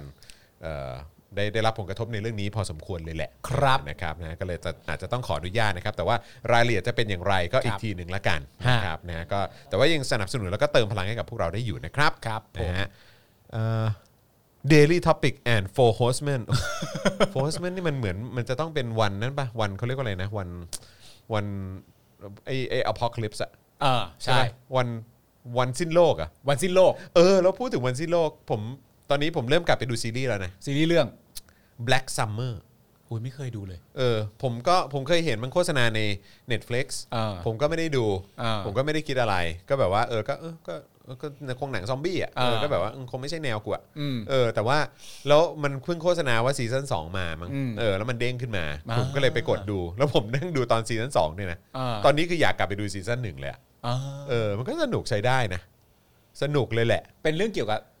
ซอมบี้เนี่ยแหละ ซอมบี้ เออ คือ แต่ว่า แต่ว่ามัน มันมีวิธีการเล่าเรื่องที่ผมว่า เอ้ย เจ๋งดีอ่ะ อ่า คือมันไม่ได้เล่าเป็นตอนๆน่ะแต่มันเล่าเล่าเป็นหัวข้ออ่ะ เออ เออมันพูดถึงแบบการแตกหักอะไรอย่างเงี้ยแล้วมันก็ อ่า จะเล่าถึงเหตุการณ์นี้ เออ กับคนกลุ่มหนึ่งแล้วก็แบบว่า เออแบบว่า อ๋อมันคือรูปแบบการนำเสนอ ใช่แล้วก็แล้วก็แบบหลังจากนั้นก็พูดถึงแบบว่า เออเออเสียงเสียงกรีดร้อง the scream อะไรอย่างเงี้ย อ่า เออแล้วมันก็เล่าถึงเหตุการณ์ของอีกกลุ่มหนึ่งอะไรเงี้ย อ่า สมมตินะเออแล้วแบบว่าแล้วพอถัดมาอีกประมาณสักสองสามเรื่องปุ๊บแล้วแล้วมันมันเป็นเรื่องที่เกี่ยวเนื่องกันเกี่ยวข้องกันอะไรแบบเนี้ย อ่า เออซึ่งซึ่งในหนึ่งเอพิโซดหนึ่งตอนก็จะมีแบบเป็นเป็นไอ้เรื่องแบบประมาณเนี้ยแยกๆออกไป อ่า เป็น อ่า เป็นเป็นช็อตสตอรี่อย่างเนี้ย ครับ ที่มันท้ายสุดก็วนมารวมกันอ่ะ อ่า เออ ก็ประมาณแบบ4ี่ห้าตอนในวันนี้ยซึ่งบอกว่าเอ้ยเจ๋งดีอ่ะ เออเดี๋ยวไป ผม ดู แบบเห็นการวิธีการเล่าเรื่องแบบนี้แล้วรู้สึกว่าเออแบบเวิร์กอ่ะนึกถึงอะไรรู้ป่ะนึกถึงตอนแบบดู Pulp Fiction อ่ะ อ๋อ Pulp Fiction มันก็คือ ควินตินเหรอ ใช่ก็คือมัน อ่ามั มันก็จะเป็นเรื่องราวของแบบของคนคู่หนึ่ง อ่า ในตอนนี้ อ่า ประมาณสัก เข้าใจ สิบห้านาที เข้าใจเข้าใจ แล้วก็หลังจากนั้นก็มาอีกเรื่องหนึ่งซึ่ง อ่า ไม่ได้ซึ่งแบบเฮ้ยมันเกี่ยวข้องอะไรกัน เหมือนจะไม่เกี่ยว มันอยู่อีกมุมหนึ่งของเมืองเลย อ่า อะไรอย่างเงี้ยเออแล้วก็แบบว่าเล่าของไอ้พวกนี้อีก 10 นาที อ่า แล้วก็วนกลับไปอีกคนนึง อ่า อีก 10 นาทีอะไรแล้วพออตอนท้ายแบบดูไปประมาณค่อนเรื่องปุ๊บก็อ๋ออที่แท้เรื่องพวกนี้มันเกี่ยวโยงกันหมดอะไรอย่างเงี้ย อ่า เออแบบเจ๋งดีเหมือนกันนะครับผม เอ้ยแต่เรื่องพวกนี้เรื่องเรื่องพวกนี้ดีนะ เออ หมายถึงแบบมันจะมีจังหวะให้เราแบบว่า อ๋ออกูรู้แล้วว่ามึงอย่าง อ๋อ นี้ ที่แท้มันเป็นอย่างนี้ ทำ ทำ ไม ไม อะไร อะไรอ เงี้ย ย่างเงี้ยใช่ใช่ะครับ แต่ช่วงนี้ผมยังไม่หลุดพ้นจาก Son of Anarchy เลยนะ มันมันหลายตอนเปล่า มันกี่ซีซั่นเนี่ย ไม่รู้ผมไม่รู้ทั้งหมดมันกี่ซีซั่น อ๋อ แต่ว่า คุณไม่ได้ อารมณ์แบบดูไปก็ ไปได้เรื่อย ๆ เลยฮะ ไม่แต่ดูไปก็ด่าไปอะ ทำไมอะ ดูไปก็ด่าไปแบบ ถ้ามึงยังคิดไม่ได้นะ ว่ามึงต้องเปลี่ยนแปลงตัวเองให้ดีกว่านี้เนี่ยกูจะแช่งให้มึงตายกัน ให้หมดเลยดุดุมากถ้าพวกมึงคิดไม่ได้นะว่าทำแบบนี้ไม่ถูกต้องนะมึงไปกันหมดเลยนะโกรธแค้นมากโกรธแค้น เออเอ้ยมีคนบอกว่าเออแจ่มจริงนะเอ้ยอะไรอะ Black Summer Black Summer เนี่ย อ่า ผมก็ไม่นึกเลยนะครับ เออ ผมไม่นึกเลย นี่นี่ทำให้อยากกลับไปดูซีซั่นหนึ่งเลย เออนะครับ เจ๋งดีเจ๋งดีนะครับ นี่คุณเริ่มต้นคุณก็ดูซีซั่น2ก่อนเลยอ่ะ ก็ผมก็คือเอาเอาตรงๆอ่ะคือวันก่อนก็เหมือนแบบวันว่าเออเหมือนแบบเออโอเค เปิดอะไรหลาย ๆ ไปนิดนึงละกัน เอออ อะไรเงี้ยแล้วพอดีเห็นมันเด้งขึ้นมา แล้วก็ อืม ชอบโทนสีของหนังอะไรอย่างเงี้ยแล้วก็พอดีมันเด้งขึ้นมาเป็นคล้าย ๆ เป็นตัวอย่างอะไรเงี้ย อ่า เออผมก็รู้สึกว่าเออตัดต่อก็ดูน่าสนใจดีว่ะเอออ ม เปิดเปิดปล่อยหลาย ๆ ไปก่อนละกันอะไรเงี้ย อ่า แล้วก็ดูแล้วก็เล่นมือถือไปด้วยมือหนึงไงแล้วก็แบบว่าเออก็แบบแล้วก็นั่งดูไปด้วยอะไรเงี้ย อืม แต่พอแบบพอดูไปสักแป๊บหนึ่งปุ๊บก็แบบ เริ่มวาง เฮ้ มื ย อถือ โอ แล้ว เคว่ะเออยังไงวะ ยังไงต่ออะไรอย่างเงี้ยเออแล้วแบบมันก็เลยไหลเลยอะไรอย่างเงี้ยแล้วก็เจ๋งดีฮะ เจ๋งดีนะครับ ดีไปดูกันชอบการเล่าเรื่อง คุณวรพลบอกว่าเห็นฝรั่งบอกอัลกอริทึมของ YouTube ตอนนี้จะเน้นยอดไลค์ช่วยกันช่วยกันอ่าขอบคุณนะครับนะก็ช่วยกันกดไลค์กันหน่อยนะครับ เมื่อกี้คุณชายมงคลบอกว่ามีเคยมีลูกค้าให้มาสักลายของโลโก้ของ Sun of Anarchy ด้วย อ๋อเหรอฮะ เออ โลโก้เป็นยังไงอะ เป็นเป็นแบบตัวเขาเรียกว่าอะไรนะ หัวกะโหลก ริปเปอร์ อ๋อรีเปอร์ก็คือความตาย เออตัวที่แบบ เออ ที่แบบถือเคียว อ่า แล้วก็ใส่ ที่ ผ้าคลุมหัวกะโหลกข้างในอะไร โอเค เงี้ย โอเค มันเคยมีคนนี้ด้วยนะ ผมเคยดูไอ้ไอ้อะไรวะเลิฟไอแลนด์คุณเคยดูปะเลิฟไอแลนด์ ไม่ ที่แบบ เคย เข้าบ้านหลังเดียวกัน เออเออเออ เคยไปดูแล้วมันมีแบบมันมีคนหนึ่งเข้ามา แล้วหน้าเหมือนพระเอกมาก เออ หน้าเหมือนไอ้แจ็คเทเลอร์เป็นอย่างมาก เออ แล้วตัวเขาเองก็ชื่อแจ็คด้วยนะ เหรอ ที่เข้ามา เออ แล้วหน้าเหมือนมาก เออ แล้วก็สักรูปเนี้ย เหรอ เหมือนเหมือนเหมือนแบบเหมือนอารมณ์แบบคนรู้ว่าตัวเองหน้าเหมือนอ่ะ ก็เลยจัด ก็เลซะยเลย ไปสักให้มันเหมือนซะเลย อ๋อ เออ ส่งนั้นเลย เออเจ๋งว่ะ คุณ PH บอกว่าแนะนำดาร์คค่ะ ดูจบทุกซีซันสมองบูสต์300%ตัวละครโยงหลายมิติเกี่ยวพันกันหมด สุดมากจริงค่ะ อ่า อีกเรื่องคือ De- Designated เอ่ออ๋อเอ่ออะไรนะ De- อะไร Designated เอ่ออะไรนะ Survivor อ่าโอเค แต่ว่าอันนี้อันนี้มันเป็นมันเป็นไอ้คีเฟอร์ซูเดเลนเล่นปะใช่ไหมที่คนที่เล่น 24 ใช่ไหม อ่าๆ เออใช่ไหมคนนี้เป็นคนเล่นใช่ไหมนะฮะเอ่อถ้า Daily Topic ถูกลดวันแล้วเจาะข่าวตื้นจะโดนไหมไม่หรอกมั้ง จอเคาน์เตอร์นี่ทำหน้าที่ได้ดี เออสัปดาห์ละหนึ่งตอนนะเออครับผม นะจอขอตื้นก็ขาขึ้นนี่ครับ อ่า ขาเขาทำหน้าที่ ขา ได้ ขึ้ ดี นครับตอนนี้ขาขึ้นคเขารับ กำลังมา ออ เขากำลังมา นะครับนะฮะก็อาจจะต้องหลีกทางให้เจาะข่าวตื้นสักช่วงหนึ่ง เป็นจอข่าวตื้นเดลี่ ครับผม ถ่ายกันตาแฉะเลยคุณมุกบอกว่าให้พี่ปาล์มไปสักโลโก้เดลิทอปิกเลยค่ะ สักทำไมสักไปสักไปเขาก็ลดวันอยู่ดีสักทำไม ก็เดี๋ยวอาจจะต้องลดเพราะว่าเออแบบ performance ไม่ค่อยดีอะไรอย่างเงี้ยเออนะครับ ทำหน้า ผม ที่ได้ไม่ดี ใช่ใช่ โอเค ใช่ โอเคโอเค นะไม่ใช่หมายถึงพวกเราพวกเราเออ อ่าน ครับผมนะฮะ พวกเราสิ พวกเรา พวกเรา ออพวกเรา ไม่ได้โทษพวกเราทั้งนั้น เจาะข่าวตื้นงวดนี้มีเรื่อง อะไรอ่ะอ๋อเดี๋ยวเดี๋ยวเดี๋ยวรอดูครับเดี๋ยวรอดูนะครับ ถ่ายวันพุธนี้ครับนะฮะมิสเตอร์เคบอกว่าขาขึ้นครับ มาไก่ายหน้าผากเลย โอ้โห เออมามาสักหน่อยครับ เดี๋ยวฉีดวัคซีนให้อ๋อครับผม มาสักหน่อย อ๋อ ค มา รับ สักหน่อยครับ เดี๋ยวฉีดวัคซีนให้เออครับผมเออคิดถึงศาสดาครับเออศาสดาน่าจะกลับมาจากอเมริกาแล้วนะ อ่าฮะ เข้าใจว่าน่าจะกลับมาแล้วนะค ค รั รับ บผม นะฮะอ่ะโอเคนะครับวันนี้ก็ขอบคุณทุกท่านมากเลยนะครับที่ติดตามพวกเรานะครับพรุ่งนี้ย้ำอีกครั้งนะครับตอนเช้าก็จะเป็นอาจารย์วินัยนะครับกับ Daily Topic Exclusive ของเรานะครับตอนบ่ายนะครับก็มีโค้ชแขกด้วยนะครับจะไปตะลุยเอ่อตลาดใช่ไหมกันนะครับแล้วก็พอตอนเย็นเอ่อพรุ่งนี้นะครับมาแทนคุณปาล์มนะครับก็จะเป็นอาจารย์วัสนานั่นเองนะครับ ครับผม แล้วคุณปลาเอ่อคุณปาล์มจะกลับมาอีกทีก็จะเป็นวันพุธ ใช่ครับ แล้วก็พฤหัสปะ ใช่ครับ อ่านะครับผมก็ติดตามกันได้ แล้วก็เป็นกำลังใจให้น้องเอริหายไวๆนะ ขอบ ครับ พระคุณมากครับ ตอนนี้ถ้า ผม ถอนน้ำเกลือแล้วก็น่าจะนะเออ ใช่ แบบว่าวิ่งวิ่งวิ่งพลาดได้เลย วิ่งเล่นสนเพราะว่าเขาจะมีจังหวะร้องไห้เวลาแบบวิ่งไปแล้วสายน้ำเกลือมันดึงเข็มอะ ครับ แล้วก็จะร้อง อ๋อ ทีนึง ใช่ อะไรอย่างเงี้ย ใช่มันจะ แต่ เจ็บ ว่า ไง ตอนนี้ถอดออกแล้วก็สบายขึ้น อ่ะ นะ ลุยแล้วครับสบาย ครับ แล้วลูกนะครับคืนนี้พักผ่อนได้เต็มที่พรุ่งนี้กลับไปเล่นต่อที่บ้าน ครับผม นะครับนะฮะวันนี้หมดเวลาแล้วนะครับนะฮะวันนี้ผมจอมินยูนะครับคุณปาล์มวีคลี่นะครับอาจารย์แบงค์เอ่อมองบนถอนหายใจไปพลางๆนะครับพวกเราสามคนลาไปก่อนนะครับสวัสดีครับ สวัสดีครับ Daily t o p i c กกับจอห์นวินยู